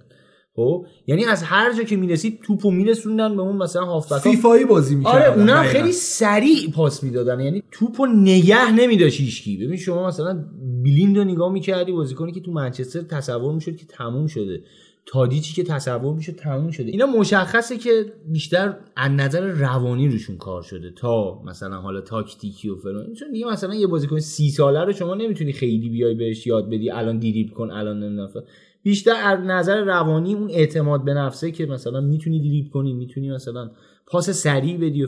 بنابراین تیکی تاکا، فوتبال پرحوصله مالکانه. توتال فوتبال اگه بخوام یه کلمه فارسی براش به کار ببرم، جسورانه، انتحاریه. آره انتحاری بیشتر لیورپول تا اونا. ببین اینم پرحوصله است، یعنی لیورپول خب دفاع ضد حمله کم حوصله است، ولی این دفاع ضد حمله پرحوصله تریه نسبت به این کاری که لیورپول داره میکنه. اما نسبت به تیکی تاکای بارسلونا کم حوصله تره. کم حوصله هم نیستا، میخوان سریع به هدفشون برسن چون میتونن این کارو بکنن. فلسفه تیکی تاکا پاس‌های کوتاه، حفظ توپ و اینکه یه روزنه شما پیدا کنی مثلا ذره ذره بری جلو. ولی توتال فوتبال فلسفهش اینه که آقا یه کاری کنی حریفو به اشتباه وادار کنی، یعنی حریف تو سرعت کم بیاره از شما، جا بمونه. در حقیقت تیکی تاکا بیشتر اینه که یه لحظه اشتباه بکنن، یه فضایی رو از دست بدن. توتال فوتبال بازیکن‌ها کم بیارن از نظر حالا بدنی، سرعت،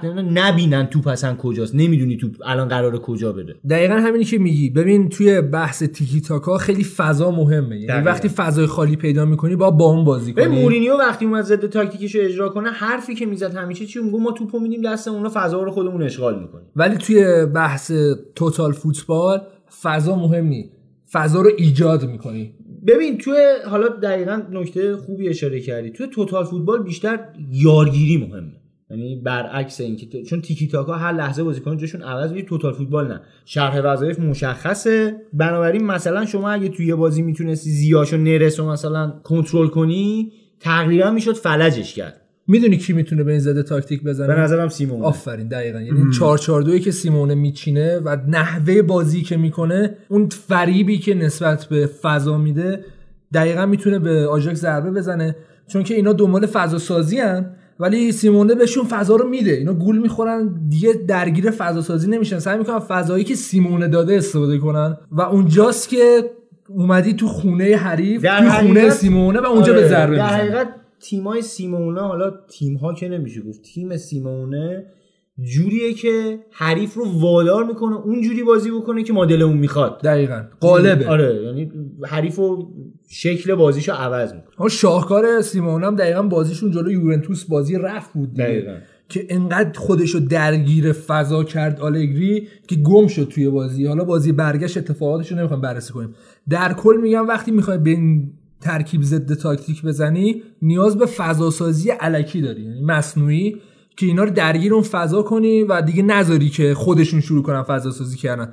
چیزی که امسال تقریبا میشه گفت تاتنهام انجام داد، یعنی فضاها رو برای آژاکس تشکیل داد که حتی استفاده هم کردن. حالا ضعف دفاعی تاتنهام خیلی بیشتر از اتلتیکو دیگه، استفادهشو کردن ولی به موقع خودش تونست جمع کنه و از اون فضاهایی که مصنوعی ساخته بود استفاده کرد تا حتی تونست ببره آژاکسو. اما بیایم یه خورده تاکتیکای خود تنها خوب بررسی کنیم. حالا تو مقایسه بین تیکی تاکا و توتال فوتبال بودیم، جفت اینا 4-3-3 ان. اما فرقی که ترکیب تنهاخ داره اینه که به جای استفاده از یک پیوت مثل حالا بوسکیس یا یحیی توره، از دابل پیوت استفاده میکنه که کیا بودن؟ لاسشون بود با فرانکی دیانگ و این دوتا عقب وای میسادن، فند بیگ میرفت جلو. حالا یه تاکتیک دیگه که تو این ترکیب استفاده میکرد این بود که توی بارسای گواردیولا ما هی میشنیدیم که اینا دارن مثلث ایجاد میکنن، مثلا جاوی، دنی آلوز، مسی، یا از اون ور اینیستا، حالا دفاع چپشون آویدال با اتو، اینا مثلث ایجاد میکردن. اما توی آژاکس ما میایم زوج ایجاد میکنیم، یعنی مثلا یک لحظه فندویک با فرانکی دیانگ زوج میشه، یه لحظه با دفاع چپشون، یه لحظه با دفاع راستشون، یه بار با لاسشون، یه بار با تادیچ، یه بار با نرس، یه بار با زیاش. و همینه که من میگم فندویک کلیدی ترین بازیکنشون بود، به خاطر اینکه این مدام جا عوض میکرد و با بقیه زوج تشکیل میداد. خود بقیه هم فارغ از فندویک با هم دیگه زوج میشدن، مثلا زوج بیلیند با نرس که این دوتا میومدن چپ و حالا نقش فرانکی دیانگ مشخص میشه که این میومد کاور میکرد جای دفاع چپ رو و از اونجا پاسهای قطری میفرستاد جلو برای زیاش. یعنی خیلی ترکیب داینامیکی داشت و اینا خیلی با هم جابجا میشدن. این باعث میشد که حریف گیج بشه. این که خصوصیت 433. یه ترکیب دیگه هم که اینجوری انعطاف پذیره 423 که این دوتا ترکیب اینجوری ان که انقدر قابلیت جابجایی بازیکن‌ها زیاده، مخصوصا توی 433. برام میبینیم اکثر مربیایی که دوست دارن مالکیت توپو داشته باشن و خودشون ابتکار عملو به خرج بدن مجبورن که 433 بازی کنن. گواردیولا می‌بینیم که چند سالی درگیر همین 433 است، چون که خیلی بازیکن‌ها میتونن جاشون رو عوض کنن در حالی که جاشون خالی نمونه. ولی ترکیبی مثل 442 همچین انعطاف زیادی رو نداره که بتونی همچین کاری باش بکنی. ببین مثلا 4231 میتونه تبدیل بشه به 41212. می‌بینی اینا انعطافاشون زیاده در حالی که 442 زیاد اون انعطافو نداره و بازیکن‌ها مشخصه. بیشتر کلاسیکه دیگه. آره بیشتر حالت کلاسیکو داره. این استفاده‌ای که امسال تونس مربیشون بکنه از 433 بی‌نظیر بود و خودش هم فهمید که ظرفیت تیمش هست که من بیام این تنوع تاکتیکی رو استفاده کنم و استفادهش هم کرد. این دورانی گواردیولا یادتونه فالس ناین بازی می‌کرد یه مدت. این دقیقاً همون فالس ناینی که گواردیولا دلش می‌خواست بازی کنه رو اینجا به نمایش گذاشت به بهترین شکل ممکن، یعنی خیلی بهتر از گواردیولا حتی. ببین مهاجم نوک اینا عمدتاً تادیچ بود، یعنی بازیکنی که اصلاً پستش هافک تهاجمی بود، اصلاً نوه کلاسیک نیست، میگم اصلاً هافک تهاجمیه. یعنی توی حالا تیم‌های قبلی هم که بازی کرده بود، مثلا ساوتهمپتون که بازی کرده بود، آنچنان بازیکن مثلا با کیفی بازیکن خوبی بود، ولی نه اینکه بگیم مثلا این بهترین بازیکن. بیشتر پاس گل میداد. حالا اونقدر هم حتی تو پاس گل دادن هم شاید خیلی موفق نبود، دروازه‌شناس خیلی خوبی نبود اصلا. نه ولی فصلی که گذشت اومد فالس ناین بازی داد تادیچ رو، به چه شکلی که تادیچ تو محوطه جریمه حریف رو به عقب حرکت میکرد، دو تا دفاع رو با خودش مجبور میکرد که بیان جلو. داوید نرس و حکیم زیاش از کناره‌ها میومدن داخل و حتی خودشون ضربه آخر میزدن و خیلی جالب بود که حتی بعضی موقعا که دفاع حریف نمی اومدن با اینا جلو، اینا یک همین حرکت رو پشت محوطه جریمه انجام میدادن، فضا رو اخرشون ایجاد میکردن. و حالا با این تفاصیل من میتونم بگم اگر زیاش یه ذره تمام کننده بهتری بود، حالا نرس باز ضربات آخر رو بد نمیزد، ولی واقعا زیاش خیلی موقعیت از دست میداد. یعنی حالا خیلی بازیکن‌ها رو می‌شناسیم که خوب خودشون رو تو موقعیت قرار میدن ولی نمیتونن گل بزنن. واقعا حکیم زیاش از اون بازیکن‌ها بود که تو همون چمپیونز لیگ اگر اون توپایی که زیاش از دست داد و گل می‌زدن، اینا من فکر می‌کنم رکورد تعداد گل توی فصل رو واقعا می‌زدن، انقدر که اینا موقعیت ایجاد می‌کردن و زیاش یکی پس از دیگری از دست میداد اینا رو. با فکر می‌کنم خود یوونتوس خیلی حتی موقعیت از دست داد، 4-5 تا موقعیت خیلی خوب از دست داد. در کل تاکتیکی که ایجاد کرد خیلی خوب فالس ناین یه جورایی انگار نشون داد به همه که آقا اگه می‌خواید فالس ناین هم بازی کنی این شکلیه، توجهی. و یه نکته دیگه که داشت، اون دو تا هافک دفاعی که اینا داشتن میومدن جلو و پرس رو توی زمین حریف انجام میدادن و وقتی که تیم مقابل می‌خواست به اینا ضد حمله بزنه کاریو میکردن که معمولا برعکسه توی تیمای دیگه. مثلا تو سیستم 442 وقتی که مثلا دفاع کناری میره جلو، جاش خالی مونه، هافبک های دفاعی میان جاشو پر میکنن، درسته؟ یا حتی وینگ گهگاهی میاد جاشو پر میکنه. به هر حال جاش پر میشه. معمولا حالا وقتی وینگا هم جلو ان دیگه، ولی وقتی چیزی معمولا دقت بکنی هافبک های دفاعی جلو نمیرن، معمولا دفاع پوشش میدن. اینجا برعکس اتفاق میافتاد، یعنی هافبک های دفاعی میرفتن جلو، وقتی که نزدیک میخواستن اونا حمله بکنن دفاع های کناری مثلا مزروعی خیلی این کارو انجام داد، دفاعی کناری میومدن پست هافبک دفاعی رو اشغال میکردن، در حقیقت یه جورای حمله حریف رو تو نطفه خفه میکردن، نمیذاشتن اصلا نزدیک بشه، دوباره توپو میگرفتن، دوباره بازی سازی. و نکته جالبش این بود که معمولا دفاعی کناریش بازی سازای خوبی هم بودن، هم خوب سانتر میکردن، هم سریع بودن، هم خیلی خوشفکر بودن. یعنی همون مثلا نصیر مزروعی خیلی این پارامتر رو داشت و خیلی خوب بازی سازی میکرد. اونور تالیافیکو هم همین اتفاق براش میافتاد و خیلی اینم هم خیلی سریع هم خیلی خوشفکر رو اصلا خیلی راحت بازی میکردن. میشه گفت در عین پیچیدگی جذابترین ترکیب و امسال واقعا آژاکس داشت که بازیکناش زیاد بود، خیلی زیاد و درگیر کننده بود، ولی بازیکناش واقعا لذت هم بردن، ما هم لذت بردیم و واقعا جذاب بود امسال آژاکس. واقعا بگیم همون فرانکی دیونگ با علیرغم سن کمش چقدر خوب بازی میکرد، با اینکه واقعا شاید خیلی تجربه آنچنانی نداشته باشه، مثلا حالا چند ساله بالاخره داره 5 ساله اصلا داره تو سطح اول بازی میکنه. تو خط هافک همین رو نیاز داری که بتونه پاسای صحیح و خوب بده و همین کاری براش در میاد. الان بارسا هم گرفتش دیگه، الان که بارسا گرفتش ولی به درد بارسا میخوره،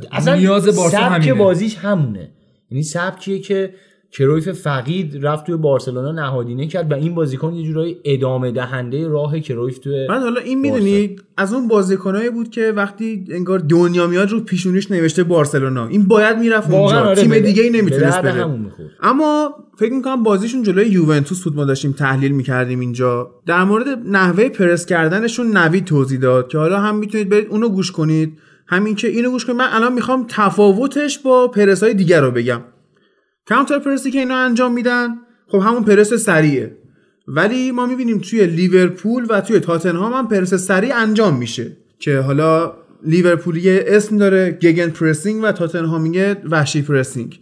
خب خیلی وحشیانه پرس میکنن، ولی فرقشون اینه که اونا وقتی وحشینگ میشه درسته، اونا وقتی توپ از دست میدن چند تا بازیکن تو همون منطقه جمع میشن، تو همون محدوده که توپ هست و بازیکن صاحب توپ هست، 3-4 تا بازیکن جمع میشن تحت فشار میذارن میگیرن. خب پرس آژاکس فرق میکنه، فرقش اینه که میاد به جای اینکه بریزن سر اون بازیکن کل تیم حریف رو هول میدن به یه جناح خاصی، یا به جناح راست یا به جناح چپ، خب و اصلا جریان بازیشون رو منحرف میکنن، هولت میان سمت خط اوت، بعد اونجا توپتو میگیرن، همشون هم میان اونجا. ببین دقیقاً فرق بین مارک با اگریسیو اینترسپشن دقیقاً همینجاست. حالا این اگریسیو اینترسپشن دقیقاً اینجوریه که حالا ترجمهش میشه توپ ربایی درگیرانه، حالا خیلی سخت فارسی سختش اینجوری میشه که وقتی حریف توپو میگیره تو تمام تلاشتو میکنی به عنوان یک بازیکن که توپو ازش بگیری. من مارک اینجوریه که تو نمیذاری توپ به دست حریف برسه،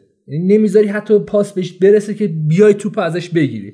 کاری که امسال آژاکس میکرد این بودش که به صورت خیلی اگریسیو نمیذاشتن وقتی تو توپو میگیری توپو پخش کنی. خب این خیلی سخت داره دیگه، چون دیگه لازمی بازیکن‌ها بیافتن دنبال یه بازیکن. برای مثال خیلی خوبش هررا رو میتونم مثال بزنم، بازی منچستر چلسی 3 سال پیش که هررا به عنوان یه مارک داشت هازاردو میگرفت به این صورت که اصلا نمیذاش هازارد توپ بهش برسه.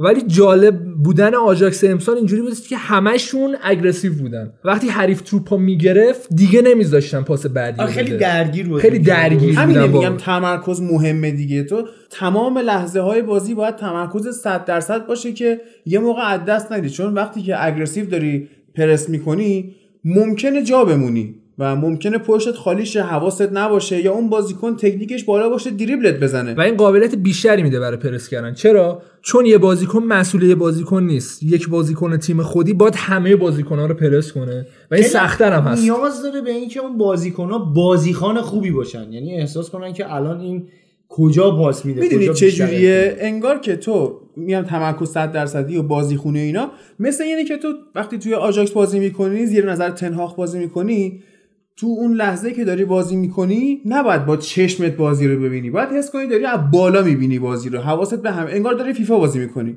باید حواست به کل زمین باشه. یه اصطلاح خیلی جالبی هست، میگن تیمایی که اینجوری بازی میکنن انقدر بازیکناش درگیرن که فرصت حرف زدن با همو ندارن، نمیتونه برگرده مثلا به بغلش بگه برو اونو بگیر، چون همشون دارن یا میگیرن یا دارن پاس میدن به هم دیگه. خب این خیلی سخته که تو بتونی یه تیمو 90 دقیقه اینجوری کنترل کنی و هنر آژاکس امسال مخصوصا توی چمپیونز لیگ، حالا توی لیگشون یکم راحت‌تر بازی می‌کردن، حالا تعداد گلاشون هم دیدیم که ما زیاد بود، توی چمپیونز لیگ هنرشون همین بود که با یه هماهنگی وحشتناک زیاد 90 دقیقه اینا پرس می‌کردن، 90 دقیقه تمرکز می‌کردن.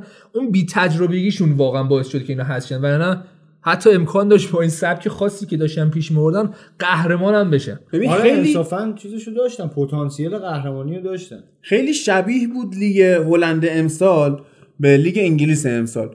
تیم دوم پشت سر آژاکس با 2 امتیاز اختلاف قهرمان نشد. آیندهوون دیگه. آره و آژاکس خیلی کار سختی داشت. اینا 13 تا بازی رو با تفاضل گل 4 به بالا بردن، یعنی واقعا سختشون بود. حالا یه بازی هم 6 تا به فاینورد باختن که چیز عجیبی بود، ولی باز خودشون رو نباختن و جمع کردن با اون 2 امتیاز اختلاف قهرمان شدن. اینجوری نبود که بگیم اینا کارشون تو لیگ خیلی آسونه، تمرکز گذاشتن اینور، نه اونورم داشتن سخت کار میکنن. حالا یه تناقضی هم داره با شیوه بازی پاریس سن ژرمن که ما گفتیم تو لیگشون آسونه، تمرکز رو این، برای منتها اینا به همیشه و هر هفته خوب بودن عادت ندارن. البته یه لطفی هم فدراسیونشون بهشون کرده، اگه یادتون باشه قبل از بازی با تاتنهام فدراسیونشون یه لطفی بهشون کرد که بازیاشون رو کنسل کرد که تمرکزشون رو بذارن روی چمپیونز لیگ. به نسبت کار درستی بود، به هر حال تیم تا اینجا اومده بود بالا، ولی خیلی حالا توی خود رسانه‌های هلندی اعتراض می‌کردن که به هر حال شرایط برابره، یعنی تیم به انتخاب خودش داره تا اینجا میاد بالا، برای قهرمانی هم داره می‌جنگه، این فشار رو باید تحمل کنه. تاتنهام استراحت نداشته از اون ور و آخرش پوچتینو هم میگفت یاد باشه آخرش هم حذف شدن، یعنی حالا اتفاق جالبی نیفتاد، ولی در کل فدراسیونشون هم باشون خیلی هماهنگ بود. ببین خب این که اگه آژاکس قهرمان میشد یا مثلا حتی به فینال میرسید، خب افتخارش به فوتبال هلند هم میرسید دیگه، یعنی فدراسیون فوتبال هلند قاعدتا از خداشه که یه تیم هلندی بیاد اونجا قهرمان شه، حالا فصل بعد حق پخش بیشتری بگیرن تیم‌ها، فوتبالشون بیشتر دیده بشه، اصلا به فوتبال کمک می‌کنه. آره. یعنی مدیریت و مدیران باشگاه‌ها یاد می‌گرفتن که میتونیم با کمتر هزینه کردن و منطقی هزینه کردن حتی بیام قهرمان چمپیونز لیگ هم بشیم. هزینه نکردن، پولی ندادن خیلی کم دیگه، بازیکن‌ها با قیمت خیلی کم ولی کارآمد برای خودشون گرفتن و کارشون رو پیش بردن. شما ناکو همین کلایور تو 23 میلیون فروختن، 11 و جاستین کلایور آره 11 میلیون 16 میلیون یعنی 27 میلیون خرید داشتن. حالا یه خرید 9 میلیونی هم داشتن، یه بازیکن بورکینافاسویی که خیلی هم اثر ازش ندیدیم، نمیدونم چرا 9 میلیون به این آقای حسن بنده پول دادن. آره خب این حسن آقا البته تو اون لیگ بلژیک آمار بدی نداشته، من فکر می‌کنم خریدش به خاطر این بوده که حالا بعدها جایگزین تادیچ بشه، حالا اونتلار هم پا به سن گذاشته است، مدیریتش انقدر قوی هستش که به فکر باشن برای تیم. جایگزین تادیش هم واقعا میتونه بشه، قد اونقدر بلندی نداره، 1.78 و حالا اینا یه استراتژی هم که در طول فصل پیاده کردن این بود که تادیچ رو زیاد خسته نکردن تو پست فالس ناین و اواخر بازی هانتلار رو می آوردن تو، اونم 16 تا گل زد. البته بود به اون آره واقعا هانتلار بالاخره بازیکن با سابقه ایه، احترامی هم بهش گذاشتن که حالا بازیش میدن و کلا بازیکن خوبی بود، ولی انصافا تا زمانی که رو اوج بود واقعا بازیکن حتی تو موقعی که شالکم رفت بازیکن خوبی خیلی شبیه نیست، تو رئال نتونست خودش پیدا کنه ولی به هر حال خیلی شبیه نیستروی بازیش همونجوری مهاجم هدف من خیلی کنتر از نیستروی بود در واقع، میشه گفت نه انقدرم کنتر نبود، خیلی شبیه بود، یعنی هر جوری حساب کنی خیلی شبیه، چارچوب شناسیشون حداقل خیلی شبیه بود. حالا در مقابل آژاکسیا تیم پی اس وی بود که اونا هم حالا انصافا شونه به شونه آژاکس حرکت کردن تو لیگ، البته به اروپا مثل همیشه همون عملکرد همیشگیشون رو داشتن، همون همیشگی به قولی، ولی خب اونا هم بازیکنای خوبی تقریبا میشه گفت معرفی کردن، یه دونه برخواین دارن خیلی لینک میشه به تیم‌های مختلف، حتی یه برهه‌ای به منچستر لینک بود، یه دورجون آرسنال هم یه ذره رفت دنبالش، دید مثلا گرونتر از 1000 تومان نخرید. آره ولی واقعا دیروز سالگرد پیشنهاد آرسنال به 40 میلیون و 1 پوند لیورپول بود. آره چرا همچی پیشنهادی داد؟ 1 پوند چی بود؟ راستشون لیورپول اعلام کرد که به پیشنهادهای بالای 40 میلیون فکر میکنه، بعد ما گذاشتیم که یکم فکر کنن دیگه، فکرم کردم بعد به فوشی که می‌خواستن بدن فکر کردن در واقع، بعد رسانه‌ای شد این فوشه، من چون در جریان نیستم. نه ولی لیورپول زنگ زد، نه ولی لیورپول اعلام کرد که ما تمام وکلامون رو از لندن کشیدیم بیرون، ناراحت شده بودن. ما بحث وکلا شد، وکیل که نمیشه، ایجنت میلینکوویچ ساویچ در انگلستان است و احتمال داره که ما اینو گم بزنیم تو بازار دوباره. آره امکانش هست 380 میلیون من پیشنهاد میدم. هری مگو حالا بذار، حالا بحث این شد این بازیای پیش‌فصل ما، خب اینتر رو بردیم و جا داره که من این تیکر رو بهت بندازم که آنتونیو کونته هم برخاوالرا رو میاره تو و حتی تو بازیتون جلوی یوونتوس هم برخاوالرا اومد تو که پنالتی رو جلوی بوفون خراب کرد و به یوونتوس هم باختید شما. حالا منچستر هم با تاتنهام بازی کرد، بعد حالا درسته پوچتینو آدم حسابیه، چرا نمیمیره اون برخاوالرا؟ نمیدونم به همون دلیلی که لینگارد نمیمیره. زن و بچه داره. لینگارد جوونه این. زن و بچه داره. اصلا نمیدونم این بخوره. حالا چون زن و بچه داره باید نباید بمیره. این همه آدم تو جهان دارن میمیرن زن و بچه هم داره. آستوری هم داشت دیگه. آستوری هم زن و بچه داشت. نمیدونم بنده خودمون توزبوز خوبی بود مرد. این باور کن من خودم میرم سر قبرش فاتحه میفرستم اگه بمیره. قول میدم. کمک هزینه زن و بچه‌شو میدی. آره این صفامو میدونم. فقط اسپانیا دفنش کنن. اصلا از ایتالیا بره. اصلا اون محیط خارج شه. بعد حالا پوچتینو اومد شخصیت نشون داد و از بازیکن‌های منچستر به خاطر تکلای خشنی که تاتنهامیا می‌زدن معذرت خواهی کرد. پیش فصله می‌خوایم گرم کنیم تازه و اینا، ولی اونم یه حرکت همچین روانی بود. حالا آره. من می‌ذارم زیر گوشت میگم ببخشید موقع زدم. آره. ولی نکته اینه که البته کار خوبی کرد، به نظر من کار خوبی کرد. آره، حرفه‌ای بود. یه بادی گرفت به اریک بایی، افتاد زمین رفت و سولشایر از همون شانگهایی که بودن زنگ زده و آقای وودوارد رو باباشو، یعنی نه خود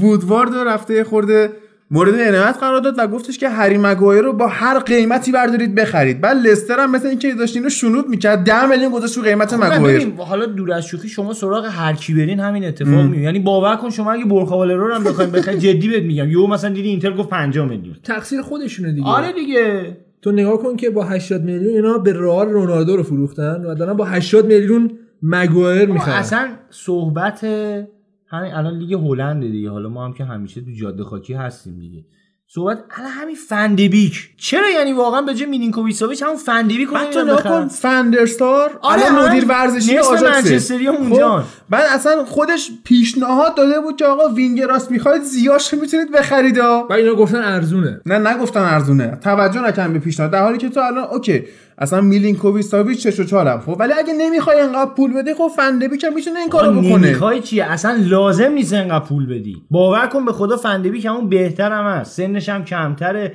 و خوبیش اینه که این یه بازیکن با انگیزه است. میدونی میلینکوویچ ساویچ فصل پیش یه بار راجبش صحبت کردیم، الان یه جورایی احساس میکنه که دیگه خیلی بزرگتر از تیمه. خب واقعا لاتزیو از این خود کوچیک‌تره. نه بابا اینجوری هم نیست بابا، ساویچ فصل پیشش رو بزرگش نکنه. نه آره ببین شما لاتزیو رو اونجوری چیز نکن، اونجوری تحلیلش نکن، یادت نره این تیم یه بازیکنه مثل مانچینی توش بازی کرده. باشه کی بازی کرده؟ استانکوویچ چند سال پیش بوده؟ 10 سال پیش، خیلی گذشته. اون که اینتر بود 10 سال پیش، 12 سال پیش لاتزیو اومد چیز. حالا من حدودی میگم دقیقاً، منظور میگم که یعنی مثلا فکر می‌کنم 2007 یا 2006 این موقع اومد اینتر دژان استانکوویچ. ورون بازی کرده تو اون تیم، سیمونه بازی کرد، اینا مال همین معاصرن، اینا هنوز همه هستن، هنوز زندهن، احترام میذارن به اون تیم. بابا لاتزیو یه زمانی رکورد نقل و انتقالات دنیا دستش بود. مندیتا تو همین لاتزیو بازی می‌کرد، چه بازیکن خوبی بود. ولی خب میام الان مثلا یه بازیکن ساویچ الان بیاد برای یه تیم شاخشونه بکشه که آقا مثلا الان وضعیت منچستر میشه گفت تقریبا داره سمت لاتزیو میره دیگه. 10 سال پیش مثلا بازیکن خوب داشته، برای همین بازیکنی نیستش که انقدر گندش کنید، برای همین قیمت الکی داره میره. واقعا مثال خوبی زد. شما خودتون مثلا اسکوز 10 15 سال پیش مثلا بازی میکرده براتون، الان ادعاتون میشه که آقا مثلا یکی مثل پوگبا شأن این باشگاهو نمیدونه. درسته. ولی خب الان دقیقاً همون نقطه مقابلش همون مینینکوویچ ساویچه که مثلا زور نمیزنه تو بازی‌ها. خب این بازیکن ممکنه تو منچستر هم به همین زور نزنه، حالتی برسه که مثلا یه مثلا دیگه بگذره، مثلا حالا ولش کن، حالا یه توپم رد شد اب نداره. میگم در کل خوبه، بازیکن خوبیه، ولی نه دیگه 80 میلیون. انصافا بابا 80 میلیون 75 میلیون یوونتوس رفت دیلیختو خریده. بعد فکرشو بکن این همه تازه رسانه‌ها بزرگش کرد، بعد تازه دیلیختی که الان به عنوان سوپر استار مطرحه، یه تنها آژاکسو داشت می آورد، به همین یوونتوس گل زد. یعنی واقعا یوونتوس خودش تنهایی حذف کرد، متوجهی؟ ولی خب مثلا آقا فندایکو چند خرید لیورپول؟ 75 میلیون. خدا پدرتو بیامرزه. حالا بعد شما دارین مگایر می‌خرید 80 تا. خب قیمت رفته یه سال و نیم از انتقال فندایک گذشته. ببین حالا مگایر یه جورایی حالا وارده، دفاع الان کمه. متوجهی؟ میگم اصلا خب اینو نگیریم کیو بگیریم؟ درسته؟ ولی خب من همین الان منی که هیچی سرم نمیشه، دارم میگم آقا ساویچ خوب نیست، مثلا بریم فندبیکو بگیریم. متوجهی؟ بازیکنی که نشون داده خودشو، عملکردش مشخصه. همون زیاش چند تا پست میتونه بازی کنه. فکر می‌کنم 30 میلیون زیاشو بشه خرید. 35 میلیون حالا. بعد واقعا هم ارزش داره. الان 27 سالشه، به پختگی هم رسیده. یعنی تو دیگه تو وینگ به آزمون و خطا رو نمیاری. یه روز دنیل جیمز رو بذارم، یه روز بردارم دلار رو بذارم جلو، یه روز حالا میرسیم این فصل به اینکه ون بیساکا هم بیاد یه روز وینگ بازی کنه. ما تو تیم ما فیل جونز کورنر زده، تو تیم ما هم یه دو سه تا بازی ناچو مورال کورنر میزد. اصلا نمیتونستم ببینم اون صحنه ها رو. ما یکی از مهمترین پنالتی هامون رو دادیم برخواله رو.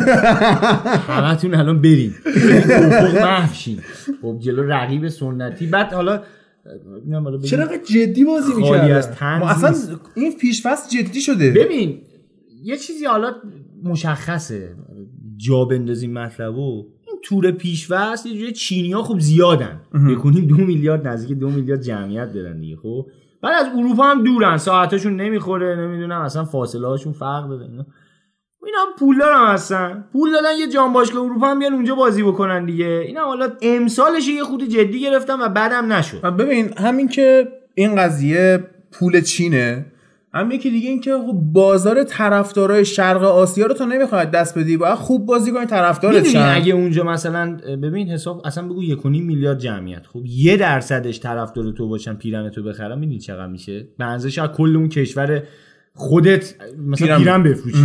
بازار فوق العاده ای. این و فراد یه بخشش من از این میدونم که ما فصل فوتبالی خیلی هیجان انگیزی داشتیم، یعنی چمپیونز لیگی که همه بازیاش یه جورایی جذاب بود، خیلی کامبک دیدیم، تیم آندرداگی مثل آژاکس اومد اینجوری نتیجه گرفت. من شخصا یه چیزی همین وسط حرفات بگم، من اصلا از این کلمه کامبک خوشم نمیاد. خب یعنی لوسه، یه جوریه، میخوای استفاده نکنیم دیگه. نه واقعا حالا کار نداریم، اصلا این کامبکی که میگن اینقدر هم دیگه مثلا یه زمانی نبود. آخه انصافا کامبک مثلا اون 2 دقیقه پایانی منچستر جلو بایر مونیخ تو 2 دقیقه ورقو برگردونی، یا همون بازی منسیتی و تاتنهام نه توی 180 دقیقه دیگه کامبک نمیشه و تیم مقابلم انقدر شل گرفته دیگه جا افتاده. حالا ما هم میگیم دیگه، ولی میگم خیلی فصل هیجان انگیزی بود و الان این تب توی فوتبال اروپا افتاده یه جورایی که از همین الان جدی گرفتن، هم الان براشون جذابه که اگه آژاکس تونسته ما هم میتونیم، ما هم بریم. الان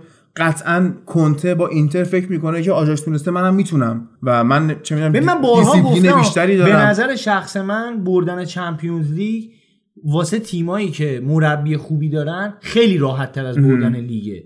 یعنی شما حساب کن دیگه، این تاتنهام تا فینال اومد اینجا ولی اینور 4م شد، متوجهی؟ یا همون آزاد گواردیولا میگه دیگه، میگه بردن لیگ خیلی سخته. خیلی کار سختیه، شما تو لیگ باید یه ثبات به اصطلاح بی‌پایانی داشته باشی، یه دوره خیلی خود سیتی میگم 14 تا بازی آخریشو همه رو برد، مجبور بود کدوم قهرمانو نداشتیم، اینو مجبور بود ببره و یه اسلحه قشنگ پشت سرش بود. ولی تو چمپیونز لیگ شما مثلا کافیه که چه میدونم 7-8 تا بازی خوب باشی، یا اصلا خوب باشی، یا یه شانسی، یه داوری، وی ای آری، چه میدونم یه مصدومیتی، یه اتفاقی بالاخره. ولی اصلا بعضی از ترکیبا به درد بازی حذفی و تورنمنتی میخوره، بعضی از ترکیبا به درد لیگ میخوره. ببین این ترکیبایی که اونجوری که تو انقدر دفاع میکنی که گوشه رینگ باشی و ضربه بخوری، بعد یهو یه ضربه بزنی که یارو بیفته به در چمپیونز لیگ. ولی تو توی لیگ نمیتونی 32 تا بازی 34 تا بازی و مثلا کلا کتک بخوری، میمیری. برای همین میشه گفتش که گرفتن لیگ خیلی سخته، خیلی کار سختیه، به خصوص تو اون لیگای پرفشار اروپایی که اصلا برای همین واقعا حالا میگیم آژاکس شاید تو لیگ کار بزرگتری کرده، ضمن اینکه کورس قوی داشته با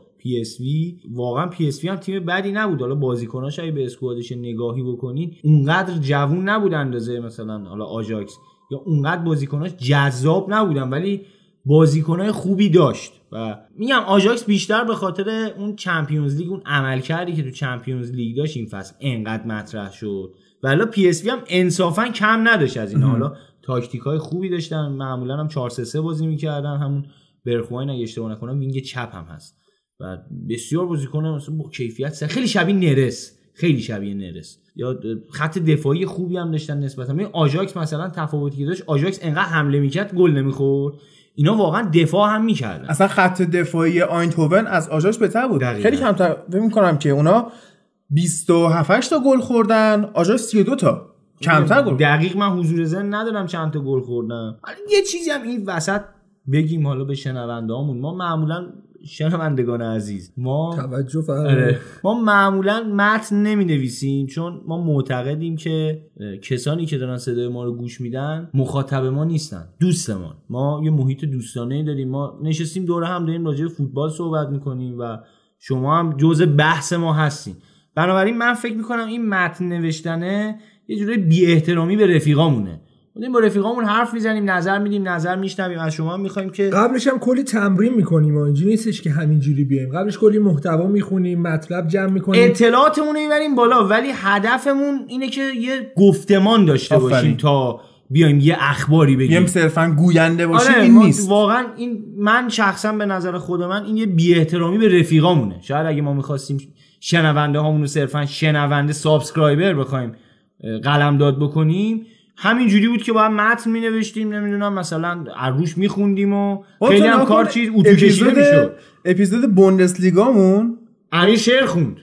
اصلا شعر خوندش کار ندارم. من سوتی دادم. اومدن گفتم لیگ 20 تیمه در حالی که 18 تیم بود. بعد گوشم گفتم که شت این 18 تیمه و من چرا گفتم 20 تیمه؟ اولش هم نکردم. حالا یه سوتی که ما می‌خندیم دیگه. اینم بگم حالا ما اینجا واقعا هم تو استادیوم چون کولر نویز میندازه، هم خیلی گرمه، هم ما صبح میایم تا شب اینجا ضبط میکنیم، بعد واقعا شرایط سختی داریم.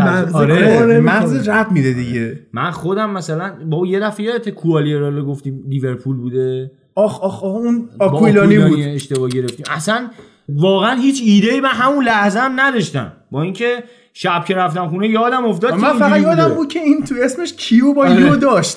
ولی خب میگم حالا دیگه این اشتباه هم که به وجود میاد به بزرگواری خودتون ببخشید. ما واقعا بعضی موقع سعی می‌کنیم از فصل بعد کمتر بشیم، قطعاً فصل بعد سعی می‌کنیم خیلی حرفه‌ای‌تر عمل بکنیم دیگه. این آخرین اپیزود این فصلمون هم هست دیگه، چون ما اپیزود تحلیلی داریم. آره ما قصدمون این بود که مثل این لیگایی که اومدیم بررسی کردیم، چمپیونز لیگ و لیگ اروپا رو هم بررسی کنیم. اما دو تا نکته وجود داره. یکی این که ما در طول فصل انقدر گفتیم اینا رو که دیگه یه جورایی گفتن نداره و بیشتر هممون مثل همین تیمایی که الان بازی‌های پیش فصل رو جدی گرفتن، ما هم شوق داریم واسه شروع فصل جدید. اصلا تو توییتای من امیر بیا بخون که میگه اصلا ما مردیم منتظریم لیگ انگلیس شروع شه. خب دیگه اصلا فصل پیشو فراموش کردیم به جورایی. ولی شاید باورتون نشه من اصلا منتظر نیستم لیگ انگلیس شروع شه. چرا؟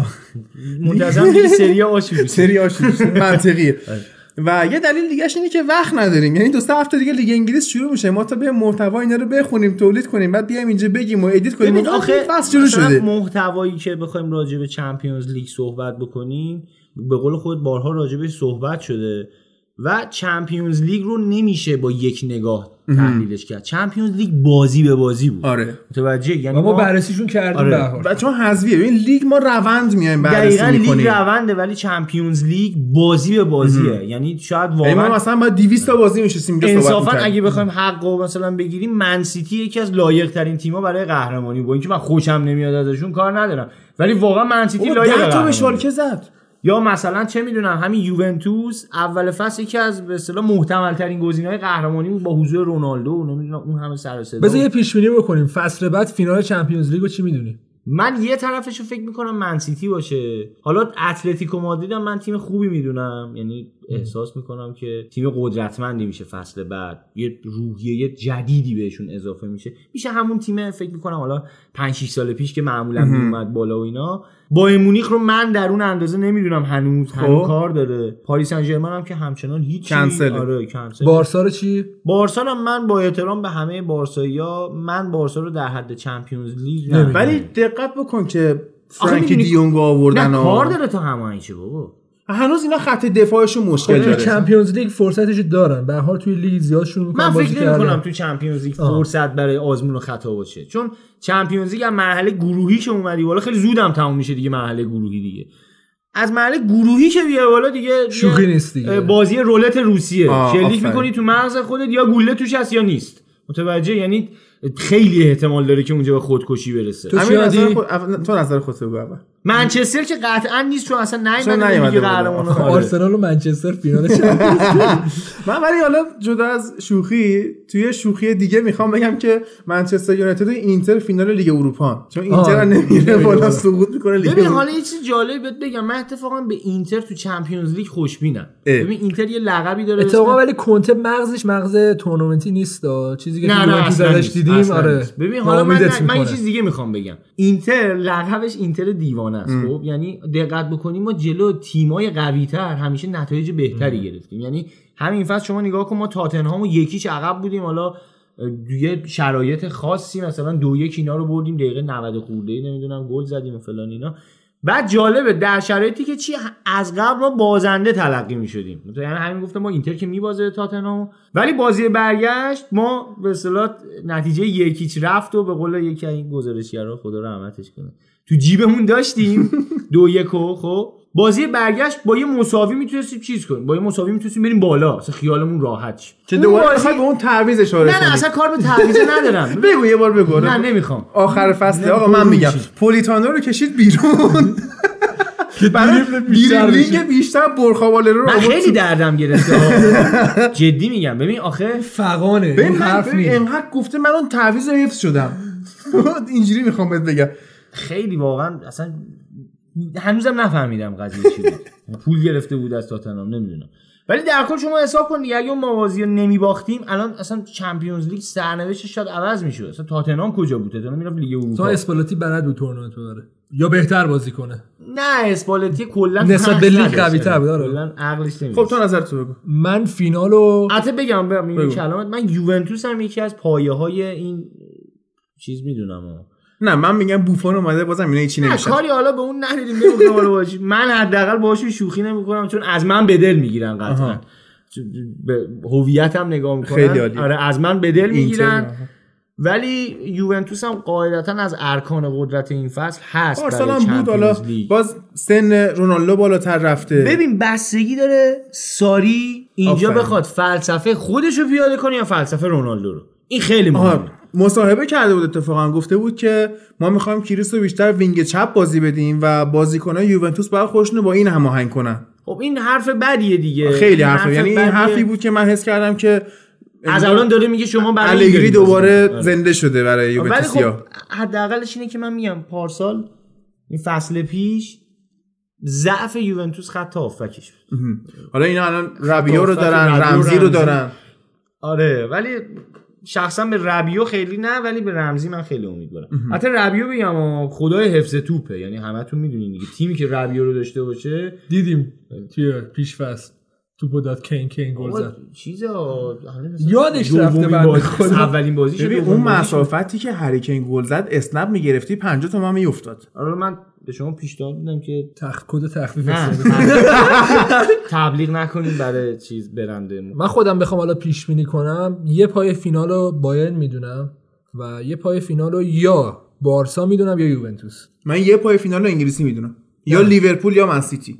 لیورپول من فکر نمی‌کنم عملکرد فصل قبلشو بتونه تکرار کنه. داره بهتر میشه. ضمن اینکه نه اینا این فصل دیگه میخوان همه زورشون رو بزنن لیگ بگیرن. آره میدونید خیلی زیاد تمام تخم مرغاشون این دفعه بزنن توی سبد پریمیر لیگ که دیگه کلا هیچ بحثی نباشه. از اون برم گواردیولا خیلی مصره که آره تشنه چمپیون الان رفته. رودری هم از اتلتیکو برشته بود. بازیکن خوبیه ها، یعنی براش کارساز قشنگه. خیلی شکلی کیه تییاگو آلکانتارایی که تو بارسا داشت و اینا هیچ وقت جایگزینی واسه فرناندینیو نداشتن. این میتونه اون کارم براشون بکنه و از این نظرم کمک میکنه. خصوصیات دفاعیش شاید خیلی نداشته باشه ولی قطعاً بازی سازیشو داره. حالا لیروی سانه اگه اینو از دست بدن باز خیلی براشون اهمیت نداره. برناردو ولی خیلی کمک بایر میکنه اگه بیاد. آره کمک، ولی خب از اون وقت ناکن اگه بایر اینو بگیره باز سر یکی از بین گنبری و کومان، بیشتر کومان بیکلا میمونه دیگه. با چرخشی بازیشون بده دیگه. بلده کوچ بلده برام بشه اعتماد. حالا کوین دی بروینه مصاحبه کرده بود گفته بود که من با کمال افتخار حالا که کمپانی رفته حاضرم بازوبند منسیتی رو به بازو ببندم. حالا خب کی ببنده؟ براو دیدی؟ براو کی بود؟ داوید سیلوا هست اونجا کاپیتان. سال آخرش هم سال بهتر زدینم. آگورو خیلی واردتر از کوین دی بروینه است. این همون بحث نداشتن تاریخچه غنی بزرگتر نداره. این طرف به خودش اجازه میده بگه من میخوام کاپیتان شم. من میپذیرم. اگه بیان مثلا من قبول می‌کنم. دوران افت آرسنال از اون موقع شد که ویرا رفت و دیگه ما کاپیتان خیلی خوبی نداشتیم که بتونیم. فابرگاس 12 ساله کاپیتانتون بود دیگه. بچا چلسی فرماله زمان کاپیتان. چلسی این فصل تیم ناشناخته ای ها. آخه نه برای چمپیونز لیگ نمیگن. نه ببین کلی میگن. تو لیگ خب حالا داریم میگیم لیگا رو هم یه پیش بینی بکنیم دیگه. لمپارد من فکر می‌کنم که الان راست میگی یه هندونه دربسته است، ولی فکر می‌کنم هندونه ابوجهل باشه. یعنی اونقدر هم نمیتونه کارساز باشه برای چلسی. من به خاطر خود لمپارد نمیگم، به خاطر اینکه مجبورن جووناشونو بازی بدن، اینا یه انگیزه مضاعفی دارن. باشه جووناشون چقدر میخوان تلاش کنن جای یکی مثل ادن هازاردی رو پر کنن که چند سال بازی‌ها رو حسین در می آورد. هاتسومودوی پلیسیش هم که خیلی تایید پلیسیش هم هست دارن. لوفتوسچیک امسال مثلا سال بهتری خواهد داشت قطعا. به نظرم فقط تنها مشکلشون تو دفاعه، مدافع خیلی آره گری کهیل هم رفت و اینا الان موندن. حالا کریستیانسن اگه واقعا عقلش برسه بازی بده، چون خیلی مدافع خوبیه. آره ساری از این یعنی اصلا خوب باش ارتباط برقرار نمی‌کنه. مارکوس آلونسو هم داره بازی میده. مارکوس آلونسو هم چشمه، اگه واقعا یه ذره از کنته یاد گرفته باشه فرانک لمپارد، میتونه از آلونسو خیلی خوب بازی بگیره. تو فانتزی مشکوک بودم که بذارمش کنار، فعلا نذاشتم. اگه بازیش بده من قطعا میذارمش. اما راستی میتونن تبلیغ چیزمون هم بکنیم، فانتزیمون هم. آره ما یه لیگ فانتزی درست کردیم واسه پرمیر لیگ و توی کانال تلگرام من مسیجش رو پین کردم که کدش رو بتونید بردارید و بیاد توی فانتزیمون عضو بشید. برای برنده فانتزی فصل بعدمون یه جایزه در نظر گرفتیم. کسایی هم که در جریان نیستن میتونن یه پی ام به من بدن، من تقریبا یه چیزایی میدونم در مورد حالا راهنماییتون تیم بستن و اینا، میتونم راهنماییتون من میتونم حالا زیر اون پیامه آیدی امیرم بذارم که راهنماییتون بکنه. اگه حالا توی فانتزی درست کردن اونقدر حرفه‌ای نیستید، فکر می‌کنید تیم خوبی میچینید ولی اونقدر براتون امتیاز، خیلی تیم خوب میچینن. مثلا خود من اون سالی که لستر قهرمان شد بعدش کانته رفت چلسی، خب بعد گفتم کانته یا بهترین بازیکن لیگ شد بذارم تو فانتزی، بعد قرار کانته امتیاز آور نیست. حالا من توضیحات کاملو میتونم بدم. آره حالا قهرمانیو چی پیش بینی میکنیم؟ سری آ اولین چیز سری آ من به نظر جذاب ترین فصل کلا سال بعد میتونه سری آ باشه. واقعا بستگی داره. جذاب ترین رقابت رو بین ناپولی و یوونتوس. منم ناپولی و یعنی اینتر رو حساب نمی‌کنی؟ چرا؟ هنوز تیمو از اون حالت هالیوود مانند فصل گذشتهش خیلی فاصله نگرفته، با اینکه داره تلاششو میکنه. آره با کنته یه چی میگن یه سرعت بیشتری میده به این قضیه. حالا امکانم داره قهرمان بشه، از پیش بازنده نیست اصلا، چون خوب میتونه دفاع بکنه کنته. ببین ما الان نقطه قوتمون خط دفاع، یعنی من معتقدم بهترین خط دفاع امسالم حتی اینتر داشت از نظر بازیکن. نه نمیشه گفت. بعد از لیورپول شاید میشه. نه حتی بعد از یوونتوس، حتی نه بعد از منسیتی. ببین ما بازیکن دفاع کناری خوب اصلا نداشتیم.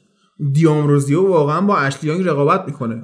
آسامو ولی خیلی خوبه. آسامو آخه بدبخت یه تنه اونجا مجبورش میکرد که وینگ باشه، فول بک بشه، میگم سر به هم میریخت تاکتیک. سر همین یه ذره میگم ما از نظر دفاعی کناری مشکل داشتیم فصل پیش. این فصل دقیقاً حالا کنته به درد ما میخوره دیگه، چون دفاعی کناری خوب نداریم. بنابراین حالا با خریدایی که داشتن، ضمن اینکه ما هنوز مهاجممون معلوم نیست حالا لوکاکو رو میخریم. لوکاکو رو احتمالاً هم روزهای آخر نقل و انتقال، یعنی قبل از این که پنجره نقل و انتقالاتی انگلیس بسته بشه، چون از همه زودتر بسته میشه و لالیگا هم آخر از همه بسته میشه، احتمالاً قبل اون این کارا انجام میشه که منچستر یا مهاجم بخره یا اینکه حالا وایس این جووناش بالاخره راشفورد، مارسیال، میسن گرین‌وود، آنخل گومز، تاهی چونگ اینا رو بیاره. حالا که این فصل چمپیونز لیگ هم نیست و انتظاری هم از یونایتد واسه کورس قهرمانی نمیره، بیاد اینا رو بازی بده و بسازه تیم رو. حالا سویش کردیم روی انگلیس. من گفتم من فکر می‌کنم که یونایتد قطعاً این فصل جزو 4 تیم خواهد بود، یعنی سهمیه رو میگیره، چون ما یه مشکل وحشتناکی داشتیم دفاع راست. الان ونبیساکا دیدی تو جلو اینتر دیدی چه جوری تکم زد دنبال توپ می‌گیره. من حالا بازی با اینتر رو لات‌بازی هم در میاری فکر می‌کنی خبریه؟ ولی من ببین کلکل من به نوید گفتم مثلا شنبه با هم بازی داریم، گفت برو بابا دوستان است. بعد به فرهاد خودش به مسیج داد گفت فردا بازی داریم. گفتم این شد. ببین ولی یه چیزی بهت بگم، من اتفاقا بازی منچستر اینتر رو دیدم، از منچستر یه ذره ناامید شدم. منچستریا خیلی میدویدن، یعنی بیش از حد داشتن میدویدن تو این مرحله که الان همه آماده سازی ان دیگه، همه بدن سازی ان تو این مرحله، اونم تو اون هوایی که چین داره. حالا چین نبود اون موقع، فکر کنم چین سنگاپور بود. حالا اون منطقه دیده بودی آب کشیده. آره ببین اصلا تو اون آب و هوا اینجوری دویدن یه ذره، یعنی معلومه که بدنسازی خیلی سبک بودن بازیکن. آره خیلی خوب پرس می‌کردن. اشلیان یه جوری داشت میدوید من کف کرده بودم مثلا بابام. اشلیان یعنی همیشه پیش فصلا خوبه، میگم فقط مال همینه دیگه، آماده سازی خوبی نداره. و از اون من دیدی یه عکسی اومد بیرون آمادگی بدنی میلر تو بدنسازی. آره اون در حد بدنی داشت بیشتر میخوره به بادی بیلدینگ مثلا. یکی بود قدیما تو بادی بیلدینگ کلمن بود، فامیلیش چی بود، اسمش چی بود، رونی کلمن. آره من گلسته گفتم اینو اومده تو فوتبال خیلی خوب بود بدن میلر تو 33 سالگی ها. حالا قهرمان ایتالیا رو چه تیمی میدونی؟ قهرمان اومدم رو انگلیس که نگفتی آخه. آها قهرمان ایتالیا رو نگفتم. من فکر می‌کنم که ناپولی. منم رو ناپولی ام. من خودم شخصا خیلی قوی بستم ناپولیو. نه ببین بحث من اصلا بستن تیمو که ببین اولندش که ناپولی یه کار خوبی که کرد هر جا لازم داشته رفته بازیکن خرید. این اصلا تخصص آنجلوتیه، یعنی الکی نمیره بازیکن بخره که اصلا تو فصل حالا دوچار مشکل بشه، یکی بیاد 40 میلیون بده به اون بازیکنه که پاردس مثلا بخره. ببین رفتن اینا 36 میلیون مانولاسو خریدن، یعنی الان شما خط دفاع ناپولیو بهش فکر کن فقط کولیبالی مانولاس چی بشه.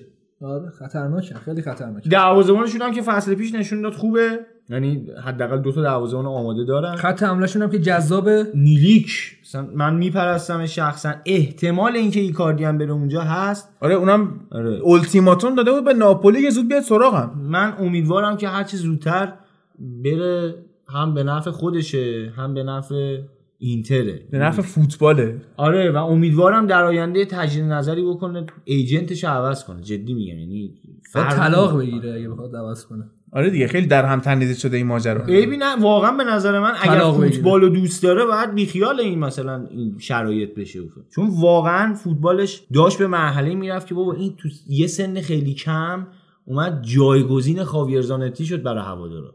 یعنی میگن در نبود خرباز چوغون در سالاره، واقعا برای اینتر همین اتفاق افتاد. کسیو دیگه نداشتیم که اومدیم ایکاردیو یه بت خودمون ازش ساختیم، خودمون اومدیم پرستیدیمش، بعد خود اون بته که ما خودمون ساختیمش و اینا خودمون اومد اجابتمون نکرد، خودمون واسه ما شاخ خودش تبر رو گرفت دست خودش. میدونی چیت میگم، یعنی اصلا یه حرکاتی که حالا در شأن حتی کیو و ورونا هم نیست مثلا اومد انجام داده. تو حساب کن به خصوص تو ایتالیا این حرکات خیلی تو چشمه. این بازیکن مثل لوکارلی با پارما میره مثلا سری سی آماتور اونجا بازی میکنه، میگه من تا این تیمو نیارم سری آ نمیرم، و تو مثلا کهولت سن تو سنین بالا مثلا ضعف مزاج فوتبال مثلا خداحافظی کرد با عمل به وعدهش. متوجهی؟ ما میگم تو لیگ ایتالیا کم نداریم مثلا بازیکنای کاریزماتیک، دل پیرو، مالدینی، زانتی، نمیدونم خیلی ها هستن، حالا بارسی عزیز دل پیرو، فاکتی، نمیدونم خیلی زیاده هستن، انقدر نمونه داره، اینقدر بوفون خودش. ولی خب میگم با این حرکاتی که مثلا ایکاردی برای اینتر انجام داد و حتی ناینگولان که این مصاحبه میکنه آقا من سیگار میکشم، دوست دارم سیگار میکشم. تو روم هم این کارو میکرد دیگه. ببین روم با اینتر خیلی فرق داره. روم چند تا قهرمانی داره، چمپیونز لیگ اصلا فینال رسیده. میام دیگه مثلا یه تفاوت در حال فرق میکنه، یعنی شخص ببین یه فرقی هست. ولی هوادار خیلی خوب داره روم داره. قبول. ببین یه حرفی من الان به شما میزنم میتونی تحلیلش کنی. یه سری جاها هستش باشگاه به بازیکن اعتبار میده، اینجا باشگاه به ایکاردی اعتبار داد، ولی روم تیمیه که بازیکن میاد بهش اعتبار میده، یعنی توتی میاد اعتبار میده به یه تیم مثل روم. توجه چی بهت میگم؟ این خیلی تفاوته. یعنی تفاوت بزرگ بودن باشگاه هاست. کافو مثلا کافو هم رفت. شما حساب کنید باتیستوتا هم اونجا بوده ولی چقدر بهش پرداخته میشه، یا خیلی های دیگه حالا بوده، همین مونتلا بوده، اینا مثلا تو ستارگان اون نسل طلایی روم. دروسی هم راستی رفت بوکا جونیورز، تیم خوبی انتخاب کرد، به شخصیتش میخوره. ببین نه اون بیشتر فقط میخواست یه فصل دیگه فوتبال بازی کنه. یه بازیکن هستش به اسم بوردیسو، اینا خب با هم رفاقت دارن، هم بازی بودن اینا. اون الان اونجا مدیر به اصطلاح بوکا جونیورز، به درخواست اون رفت. کاش نکنن این کارا. من خیلی ناراحت شدم مثلا جانتری از چلسی که رفت یه فصل هم اصلا همونجا خدافیزی کنه. لامپارد چرا رفت منسیتی؟ فردیناند چرا رفت کوئینز پارک رنجرز؟ من بیشتر میتونم بگم اینا تقصیر باشگاهه.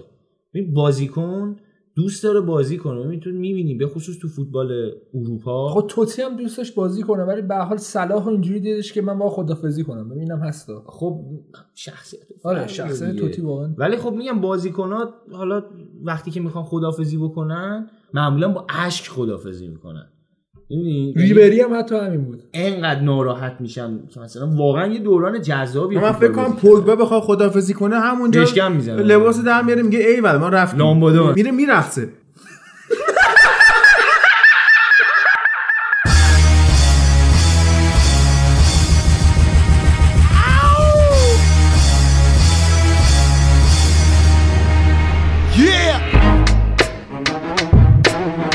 Throw your hands in the air right now, man. Feel it right here. Sky starts. Yeah, Khaled, I see you.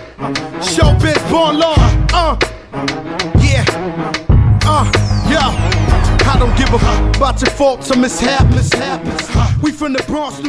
خب پیشنیتون در مورد انگلیس چیه؟ من خودم اگه بخوام اما سوال میپرسی خودت میگی؟ اما نجاته هادی تو بگو.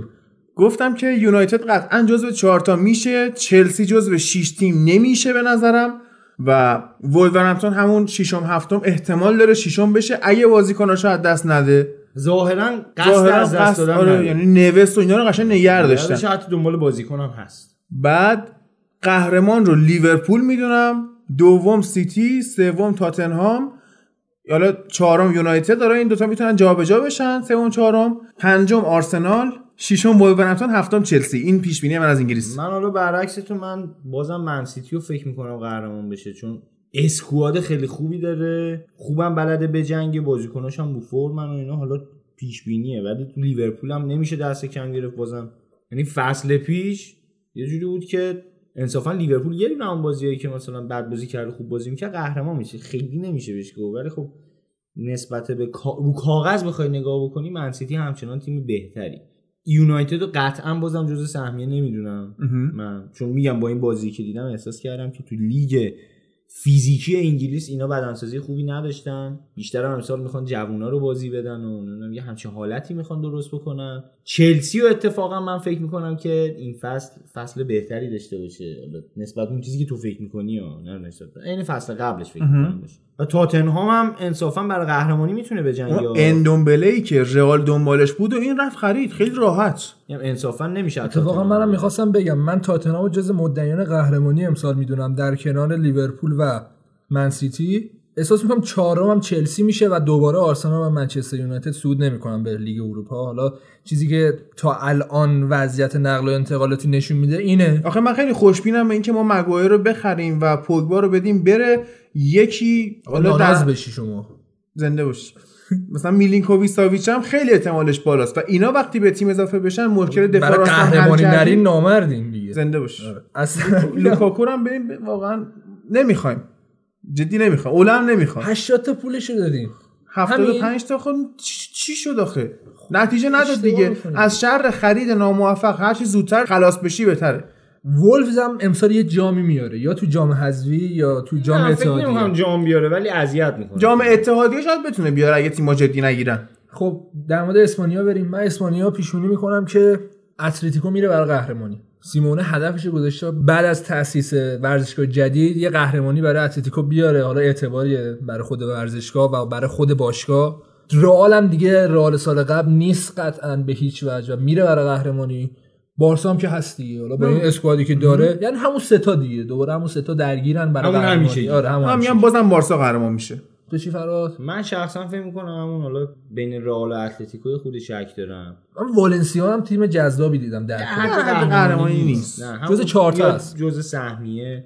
حالا سویا هم تیم بدی نیست مثلا تو حالا تیمایی که میخوان سهمیه بگیرن. من ولی فکر نمیکنم بارسلونا این فصل اون عملکرد فصل قبلش رو بتونه، حالا فصول قبلش رو بتونه تکرار بکنه. چه خودی دارن بعد بازیکن میگیرن، شما همچین حسی ندارین؟ نه تو دارن راحت بازیکن میگیرن. نه اینجوری میگی راحت میگیرن، بازیکنای میگیرن که به دردشون نمیخوره. بابا دیونگ چرا به درد نمیخوره؟ یه دونه هم خب دیگه. خب گریزمان هم گرفت. گریزمان هم کجا میخواد بذاره؟ همون جایی که اگه نیمار میومد میخواست بازی کنه. کوتینیو چی؟ دمبله چی؟ ذخیره. پست 13 میشه دیگه. بابا خیلی زیادی بازیکن داره. خیلی زیادی داره. بعد ببینیم والورده میتونه کنار بیاد با اسکواد بازا یا نه، که دیدیم که اصلا مغزش نمیکشه تیمو جمع کنه. اصلا بلد نیست تیمو جمع کنه، کوچیک‌تر از بازیکناشه. قطعاً همینطوره. مسی هم دقت بکنی دیگه اون تراوت سابقه حداقل تو کوپا دیدیم که نداره، ولی امسال فصل خیلی خوبی بود برای مسی. نه فصل آینده ما میگم هیچ وقت مسی رو تو تیم ملیش نمیتونیم قضاوت بکنیم. آخه خود من احساس می‌کنم جریان عصبیه، این چی بهت میگم دیگه، اون شادابی گذشته رو نداره. آره فوتبال که بازی میکرد خودش داشت لذت می‌برد از فوتبال. من حداقل من عادی شده، اخموتر نشده، خودش میگم یه ذره انگار دیگه اون ذوقشو حالا کمتر میبینی. خیلی حیفه ولی آره دقیقاً اون موقعی که از فوتبالش لذت می‌برد ما هم لذت می‌بردیم. سالی که 48 تا 50 تا گل زد چه مسی جذاب. تا موقعی من به نظر من موقعی که رکورد اون گرت مولر رو زد، مستطیل مولر رو زد رکوردشو، به قولی من خودش طرفدار تیم ملی آلمان میتونه شوخی کنه. اوکی. نه فامیلیم با هم. درسته. مثلا فامیلیم اسماعیلی مولره. مال منطقه مولره. شما جزء اون مولرایی. تا اون موقع‌ها یه نشاط عجیبی داشت و میگم واقعا ما هم حالا من شخصا با اینکه مثلا خوشم نمیاد از حالا مثلا مسی اینا رو نظر دیگه من خودم که میتونم خوشم نیاد که نمیگم کسی خوشش نیاد، من شخصا چون خوشم نمیاد بازم از فوتبالش لذت میبردم، نگاه میکردم، حالا شاید مثلا ته دلم یه فوشی هم مثلا میدادم که فلان فلان شده چقدر خوب بازی میکنه، ولی در کل از فوتبالش لذت میبردم، خیلی شاداب و سرحال بازی میکرد، به خصوص اون بازی معروفی که با ما داشتن از شکست دادن همچین رقیب قدرتمندی خیلی لذت بردم. ببین ما روند فوتبال مسی و رونالدو رو دیگه قشنگ دیدیم، یعنی حداقلش این بوده که تلویزیونمون اینا رو نشون داده کامل. خب ما می‌دیدیم مثلا اون زمانی که کریس توی منچستر بود چقدر با تراوت بازی می‌کرد، تکرویای بیشتری داشت، دریبل می‌کرد، تکنیکش رو نشون میداد. وقتی توی رئال اومد بیشتر تمرکز کرد روی گلزنی، آخه جاشم عوض کردن، میدیدیم تو رئال خیلی اصلا کلا مهاجم شد دیگه. حداقل از روحی میخوام بگم که الان یه بازیکنی شده که بیشتر از اینکه از فوتبال لذت ببره عصبی بازی میکنه، یعنی سریع عصبانی میشه، سر همه داد میزنه. ولی خوبه ها، گهگاهی که میبینه عصبی میشه خوبه.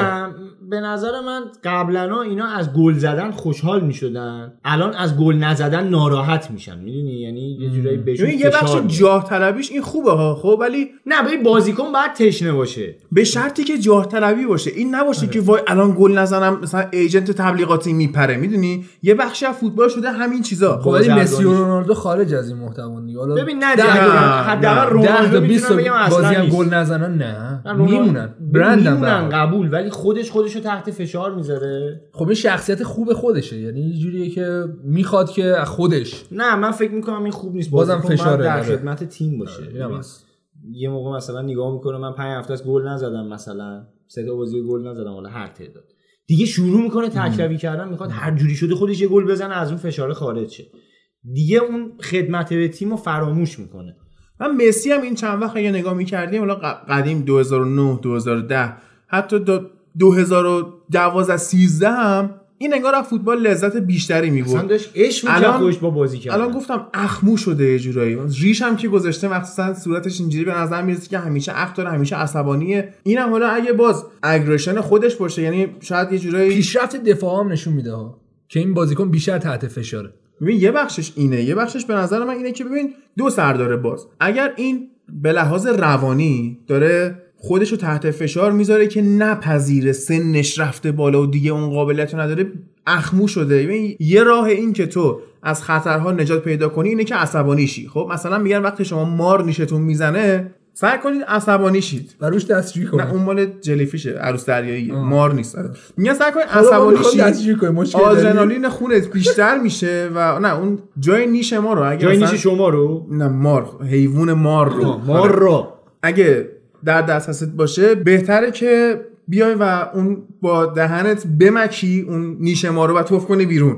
و حالا میگم عصبانی میشه چرا؟ آدرنالینت بیشتر میشه و این باعث میشه که قدرت بدنیت بیشتر شه. حالا اگه مسی از نظر روانی این عصبانی شدن رو با خودش کرده که قوی‌تر بشه اوکیه، ولی اگه واقعا داره از فوتبال لذت نمیبره یه بحث جداییه دیگه کاملا، و این نشون میده که منتالیتیش ضعیف شده تا این سالها. حالا لیگ آلمان نظرتون چیه؟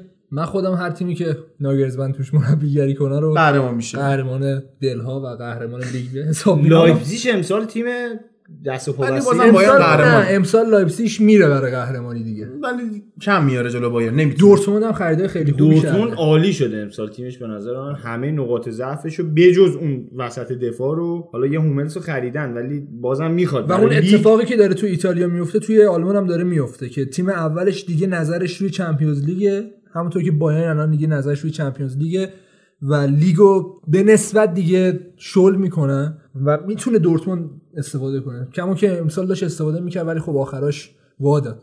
بازم میگم بایرن قهرمانتون نکن، روبن و ریبری که رفتن این دوتا جوونشون گنبری و کومن و حالا اگه لیروی سانه بره خب خیلی قوی میشن. شما گنبریو میبینی چه حسی بهت دست میده؟ خیلی خوب بهم دست میده، چش انگار مار میشم زدم عصبی باب بشم. توف کن میش بزن توف کن. خیلی بازیکن خوبی بود. چرا اینو فروختن؟ میگفتن که سطح کیفیش اندازه آرسنال نیست. البته راستم میگفتن و بالاتره. فکر میکنم آره بالاتر میشه. نیست دیگه اندازه نیست. حتی ببین نگفته پایین‌تره که گفتن اندازه بود. حالا آیوبیو ترجیح دادن. آره ونگر رفته بازی فندایک رو دیده بود توی سلتیک، بعد گفته بود که نه این مدافع خوبی نمیشه و راستم میگفت. مدافع عالی شد و به درد آرسنال نمیخواد. حالا دو سه تا پیش‌بینی بعدم نشه ولی نمیتونیم بگیم که کلا استعدادیابی ونگر نمیشه زیر سوال اصلا بدون شکی درش نیست. یعنی یه عمری شما خودتون از استعدادیابی ونگر خوردین.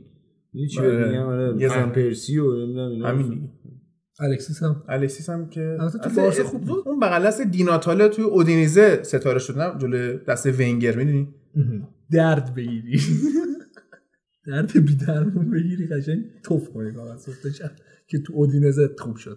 آره خب پیش میتون در مورد لیگ فرانسه چیه؟ من فکر می‌کنم آمیان قهرمانه. آمیان قهرمان دل هاست. برای تیزر تلویزیون برای امسال که حالا میخواد لیگا رو پخش کنه شبکه 3 دیدی؟ از هر لیگی یه نماینده به عنوان حالا تیم حساب کردن و عکسشو میذارن، یه آهنگی هم اولش میذارن دیدی که همش نماینده فرانسه آمیان سامان قدوس وایساده. خب حالا بچک ما نگاه ملی داریم، درست نیست نه چرا درست نیست. ما هم اون چیزی که برامون اونجا جذابه شاید واقعا برای خیلی اون حضور سامان قدوس خیلی جذاب‌تر باشه تا مثلا نیمار پاریس سن ژرمن. واقعا هستن دیگه. خب ما هم بالاخره هموطنمونه، بازیکن ملیمونه، علاقه داریم که مثلا روز به روز پیشرفت بکنه، چون واقعا ما خلأ اینو احساس می‌کنیم یه بازیکنی مثل سونو. می‌دونی مثلا من شخصا خودم غبطه می‌خورم که بابا سون واقعا مثلا توی تیم ملی با تیم ما بازی کرده. چند وقت پیش پوچتینو یه مصاحبه کرده بود، گفته بود که من از نظر کیفی و از نظر اخلاقی سونو در حد بکام می‌دونم. میگم دیگه من شخصا همیشه حسد، حالا شما نمی‌دونم، من حسدشو دارم که آقا یکی مثل سون که جلو تیم ما بازی کرده و هیچ وقت موفقیت خاصی به دست نیاورده، میره اونجا مثلا تو تاتنهام ستاره میشه، میره تا فینال چمپیونز لیگ، سوپر استار میشه و اینقدر معروف میشه، فیکس تیمش میشه و مثلا تیم اصلا بعضی موقع روی نبوغ اون به اصطلاح نتیجه میگیره. ولی خب ما هم بازیکنایی داریم که اینقدر با استعدادن، قدر استعداد خودشونو نمیدونن و متاسفانه همین بازی پیش فصلشون دو سه روز پیش جلوی منچستر سون پدر مدافع منچستر در آورد. تکی حریف بود. آره. حالا حریف چیز بود، حریف توانزبه و اینا بود، ولی کلا میگم حریف بود. خیلی آخه حالا میگی توانزبه یعنی مثلا میخوای بگی اسمالینگ بهتره از توانزبه؟ اگه نظرت اینه من نه. حالا لیگ هلند و نظرتون چیه؟ چون به هر حال دیگه چند وقتی وارد این لیگا معتبر شده. وقتی که بالاخره نمایندهشون اینقدر مرحله بالایی میاد توی چمپیونز لیگ، بود آژاکس 4 تا چمپیونز لیگ نباش چوکشون گرفت. چند تیمی نیست بالاخره سابقه درخشان، واقعا تیم بزرگیه. حالا درسته بازیکناشون حفظ نمیکنن ولی این دلیل نه چیزی از ارزششون کم نمیکنه واقعا. آره من امسال فکر میکنم که بازم همون رقابت پی اس پی و آژاکس دوباره. منم هم نظرم، ولی به نظرم فاینورد هم اضافه میشه. باید ببینیم آخه آژاکس این بازیکنایی که از دست داده رو میتونه جاشون رو پر کنه. عمل جاشون رو پر کنه. دقیقاً جاشون بازیکن گرفته رفته با 1000 تومن هم بازیکن گرفته. یعنی یه بازیکنایی گرفته که پول قشنگ بمونه. یعنی الان به اندازه بودجه رئال فکر میکنم اضافه دارن. اگه میگید آژاکس پر کرده جای اون بازیکن‌ها رو، پس احتمالاً بازم با این مربیشون قهرمان شدن. آره اصلی ترین مهره‌شون رو حفظ کردن، یعنی تنهاخ اصلی ترین مهره‌شون به نظرم همون بود. جایی هم نمیتونست بره، بلد همین تیم‌ها رو بسازه. بایرن خیلی دنبالش بود که بارسا هم میتونست دنبالش باشه ولی برن بارسا می‌خورد انصافا. آره ولی اینا والورده رو تمدید کردن. قطعاً همینطوره. اصلا سایت کیفی والورده یه دنیای دیگه‌ایه. خیلی نظیر به درد آرسنال می‌خوره. ولی حالا میگم حتی به درد پاریس سن ژرمن هم میخورد آخه. یعنی پاریس سن ژرمن هم باید به خدا میرفت دنبال همچین مربی، بابا حداقل بازیش قشنگ شه. چی میگم آخه قشنگ هم بازی نمیکنه، واقعا دلا رو نمیبره. چی بهت میگم فقط انفرادی دیماریا یه حرکتی، ولی آژاکس ما نگاه میکنیم همشون گفتیم با هم تلاش میکنن، با هم حمله میکنن، با هم دفاع میکنن و با هم دوندگی زیادی دارن. و یه نکته دیگه هم که آژاکس داره اینه که مثل همیشه بازم کیتشون خیلی قشنگه، هم اول هم دوم. حالا انصافا من از بچگی همیشه عاشق کیتای آژاکس بودم، اون قدیم حالا 90 شون یه دونه پیرن سفیدی بود، یه خط قرمزی کنارش داشت، وسط نبود، کنارش داشت که یه خط قرمز روی پیرن سفید میومد پایین. یه برندش هم ای به نام رو بود. خیلی پیرن نوستالژی بود برای من. یه مدت آرمشون خیلی قشنگه، آرمشون هم به قول تو اون سسوت اسپورت مثل بقیه تیم ها که کیت فوق العاده جذابی دارن، مال آژاکس هم اول هم دومشو فکر میکنم داره، زودتر از همه جام آورده بود واقعا. آره الان شما بری تو بازارم بگردی نیست انصافا، حداقل با این کیفیت میتونم قول بدم نیست، و با این قیمت حالا نسبت به کیفیتش نازلی که داره انصافا جایی گیر نمیاد. با تمام اندازه‌ها دیگه بجز هادی نه آره بجز من همه سایزدارو دارم، اینجوری که X XL XLL هادی نه اینا اسمال هم دارن دیگه، حالا اضافه میکنن اسمالینگ و اینا هم مثل فیفاته. چرا که بیگینر داریم بعد زیر بیگینر هادیه تیکه میندازی ها باش. ولی من یه پیشنهاد ببینم، یه دونه کیت مثلا لارجی چیزی بخرد دقیقاً، خب انگیزه بشه لاغر نه بچه‌ت، حالا مثلا اتفاقا کیت اسماله همین سال 99 منچستر و شارپو واسه بچه‌م قطعا میگیرم، چون بچه من نمیتونه طرفدار تیم دیگه اگه بخواد مثل بچه ناخلف دیوید بکام آرسنالی بشه میفرستنش مدرسه شبانه. آخه یه مسئله هست، اینه که همیشه تربیت فرزند فقط به عهده پدر مادر نیست، بالاخره ما هم رفیقیم، نقش داریم، عموش حساب میشم من نه پدرخوندهش میشیم، نیوزه خارجی رو نگاه بکنیم میشیم پدرخونده دیگه. اما چند تا پدرخونده نه داره زیاده. آقا من عموشم والا آره میسپارم عموره، چون من برادر ندارم میسپارم به فرهاد، برادر ندارم، فرهاد جای برادر منه، تو هم جای داداش کوچیکه فرهادی با سنه که علاوه سنه کمش میتونه عمو باشه، ولی نکنید این کارو با بچه‌م. من قطع یقین یه کاری میکنم که اصلا از لیگ انگلیس بیاد بیرون. نمیشه، خیلی کار زشته، قشنگی نیست. عمو کوچیکش مخالفه. حالا ببین دیگه، حالا بشین. ولی خب حالا اگه خواست از اونجا بیاد بیرون، سسوت کیتای کلاسیک تیمای دیگر هم داره و میتونید واسه بچه‌هاتون اسمالشو بخرید. گل اودارم به من دادن. جی وی سی رو آوردن مال آرسنال رو، ولی اودو رو دنبالشن که بیارن و اون حالت قرمزی که قرمز مطلق نبود، جیگری بود. داره اون جیگری هم بود آره، با تیری آنری و سول کمپل و این خبرهای هیجان انگیز. وقتش ازتون خداحافظی کنیم.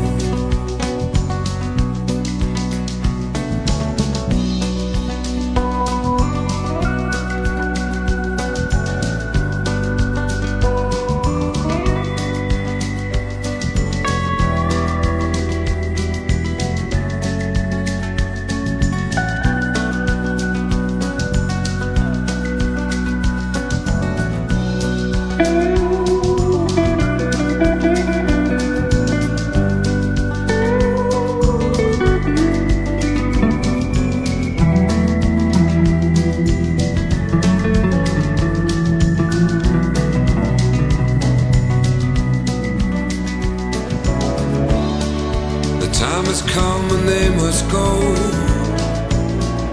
to play the passion out that haunts you so.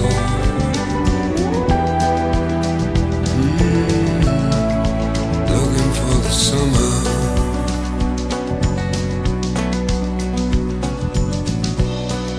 Remember love, how it was the same. We scratched and hurt each other's growing pain. We were looking for the summer.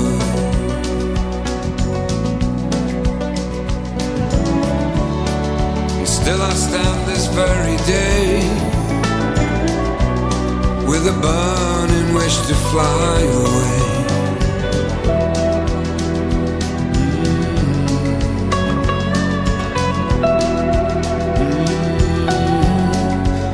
I'm still looking.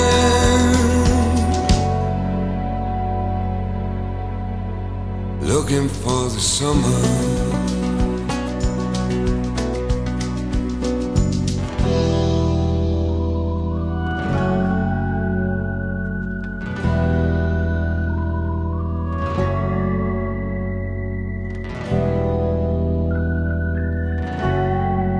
Looking for the summer.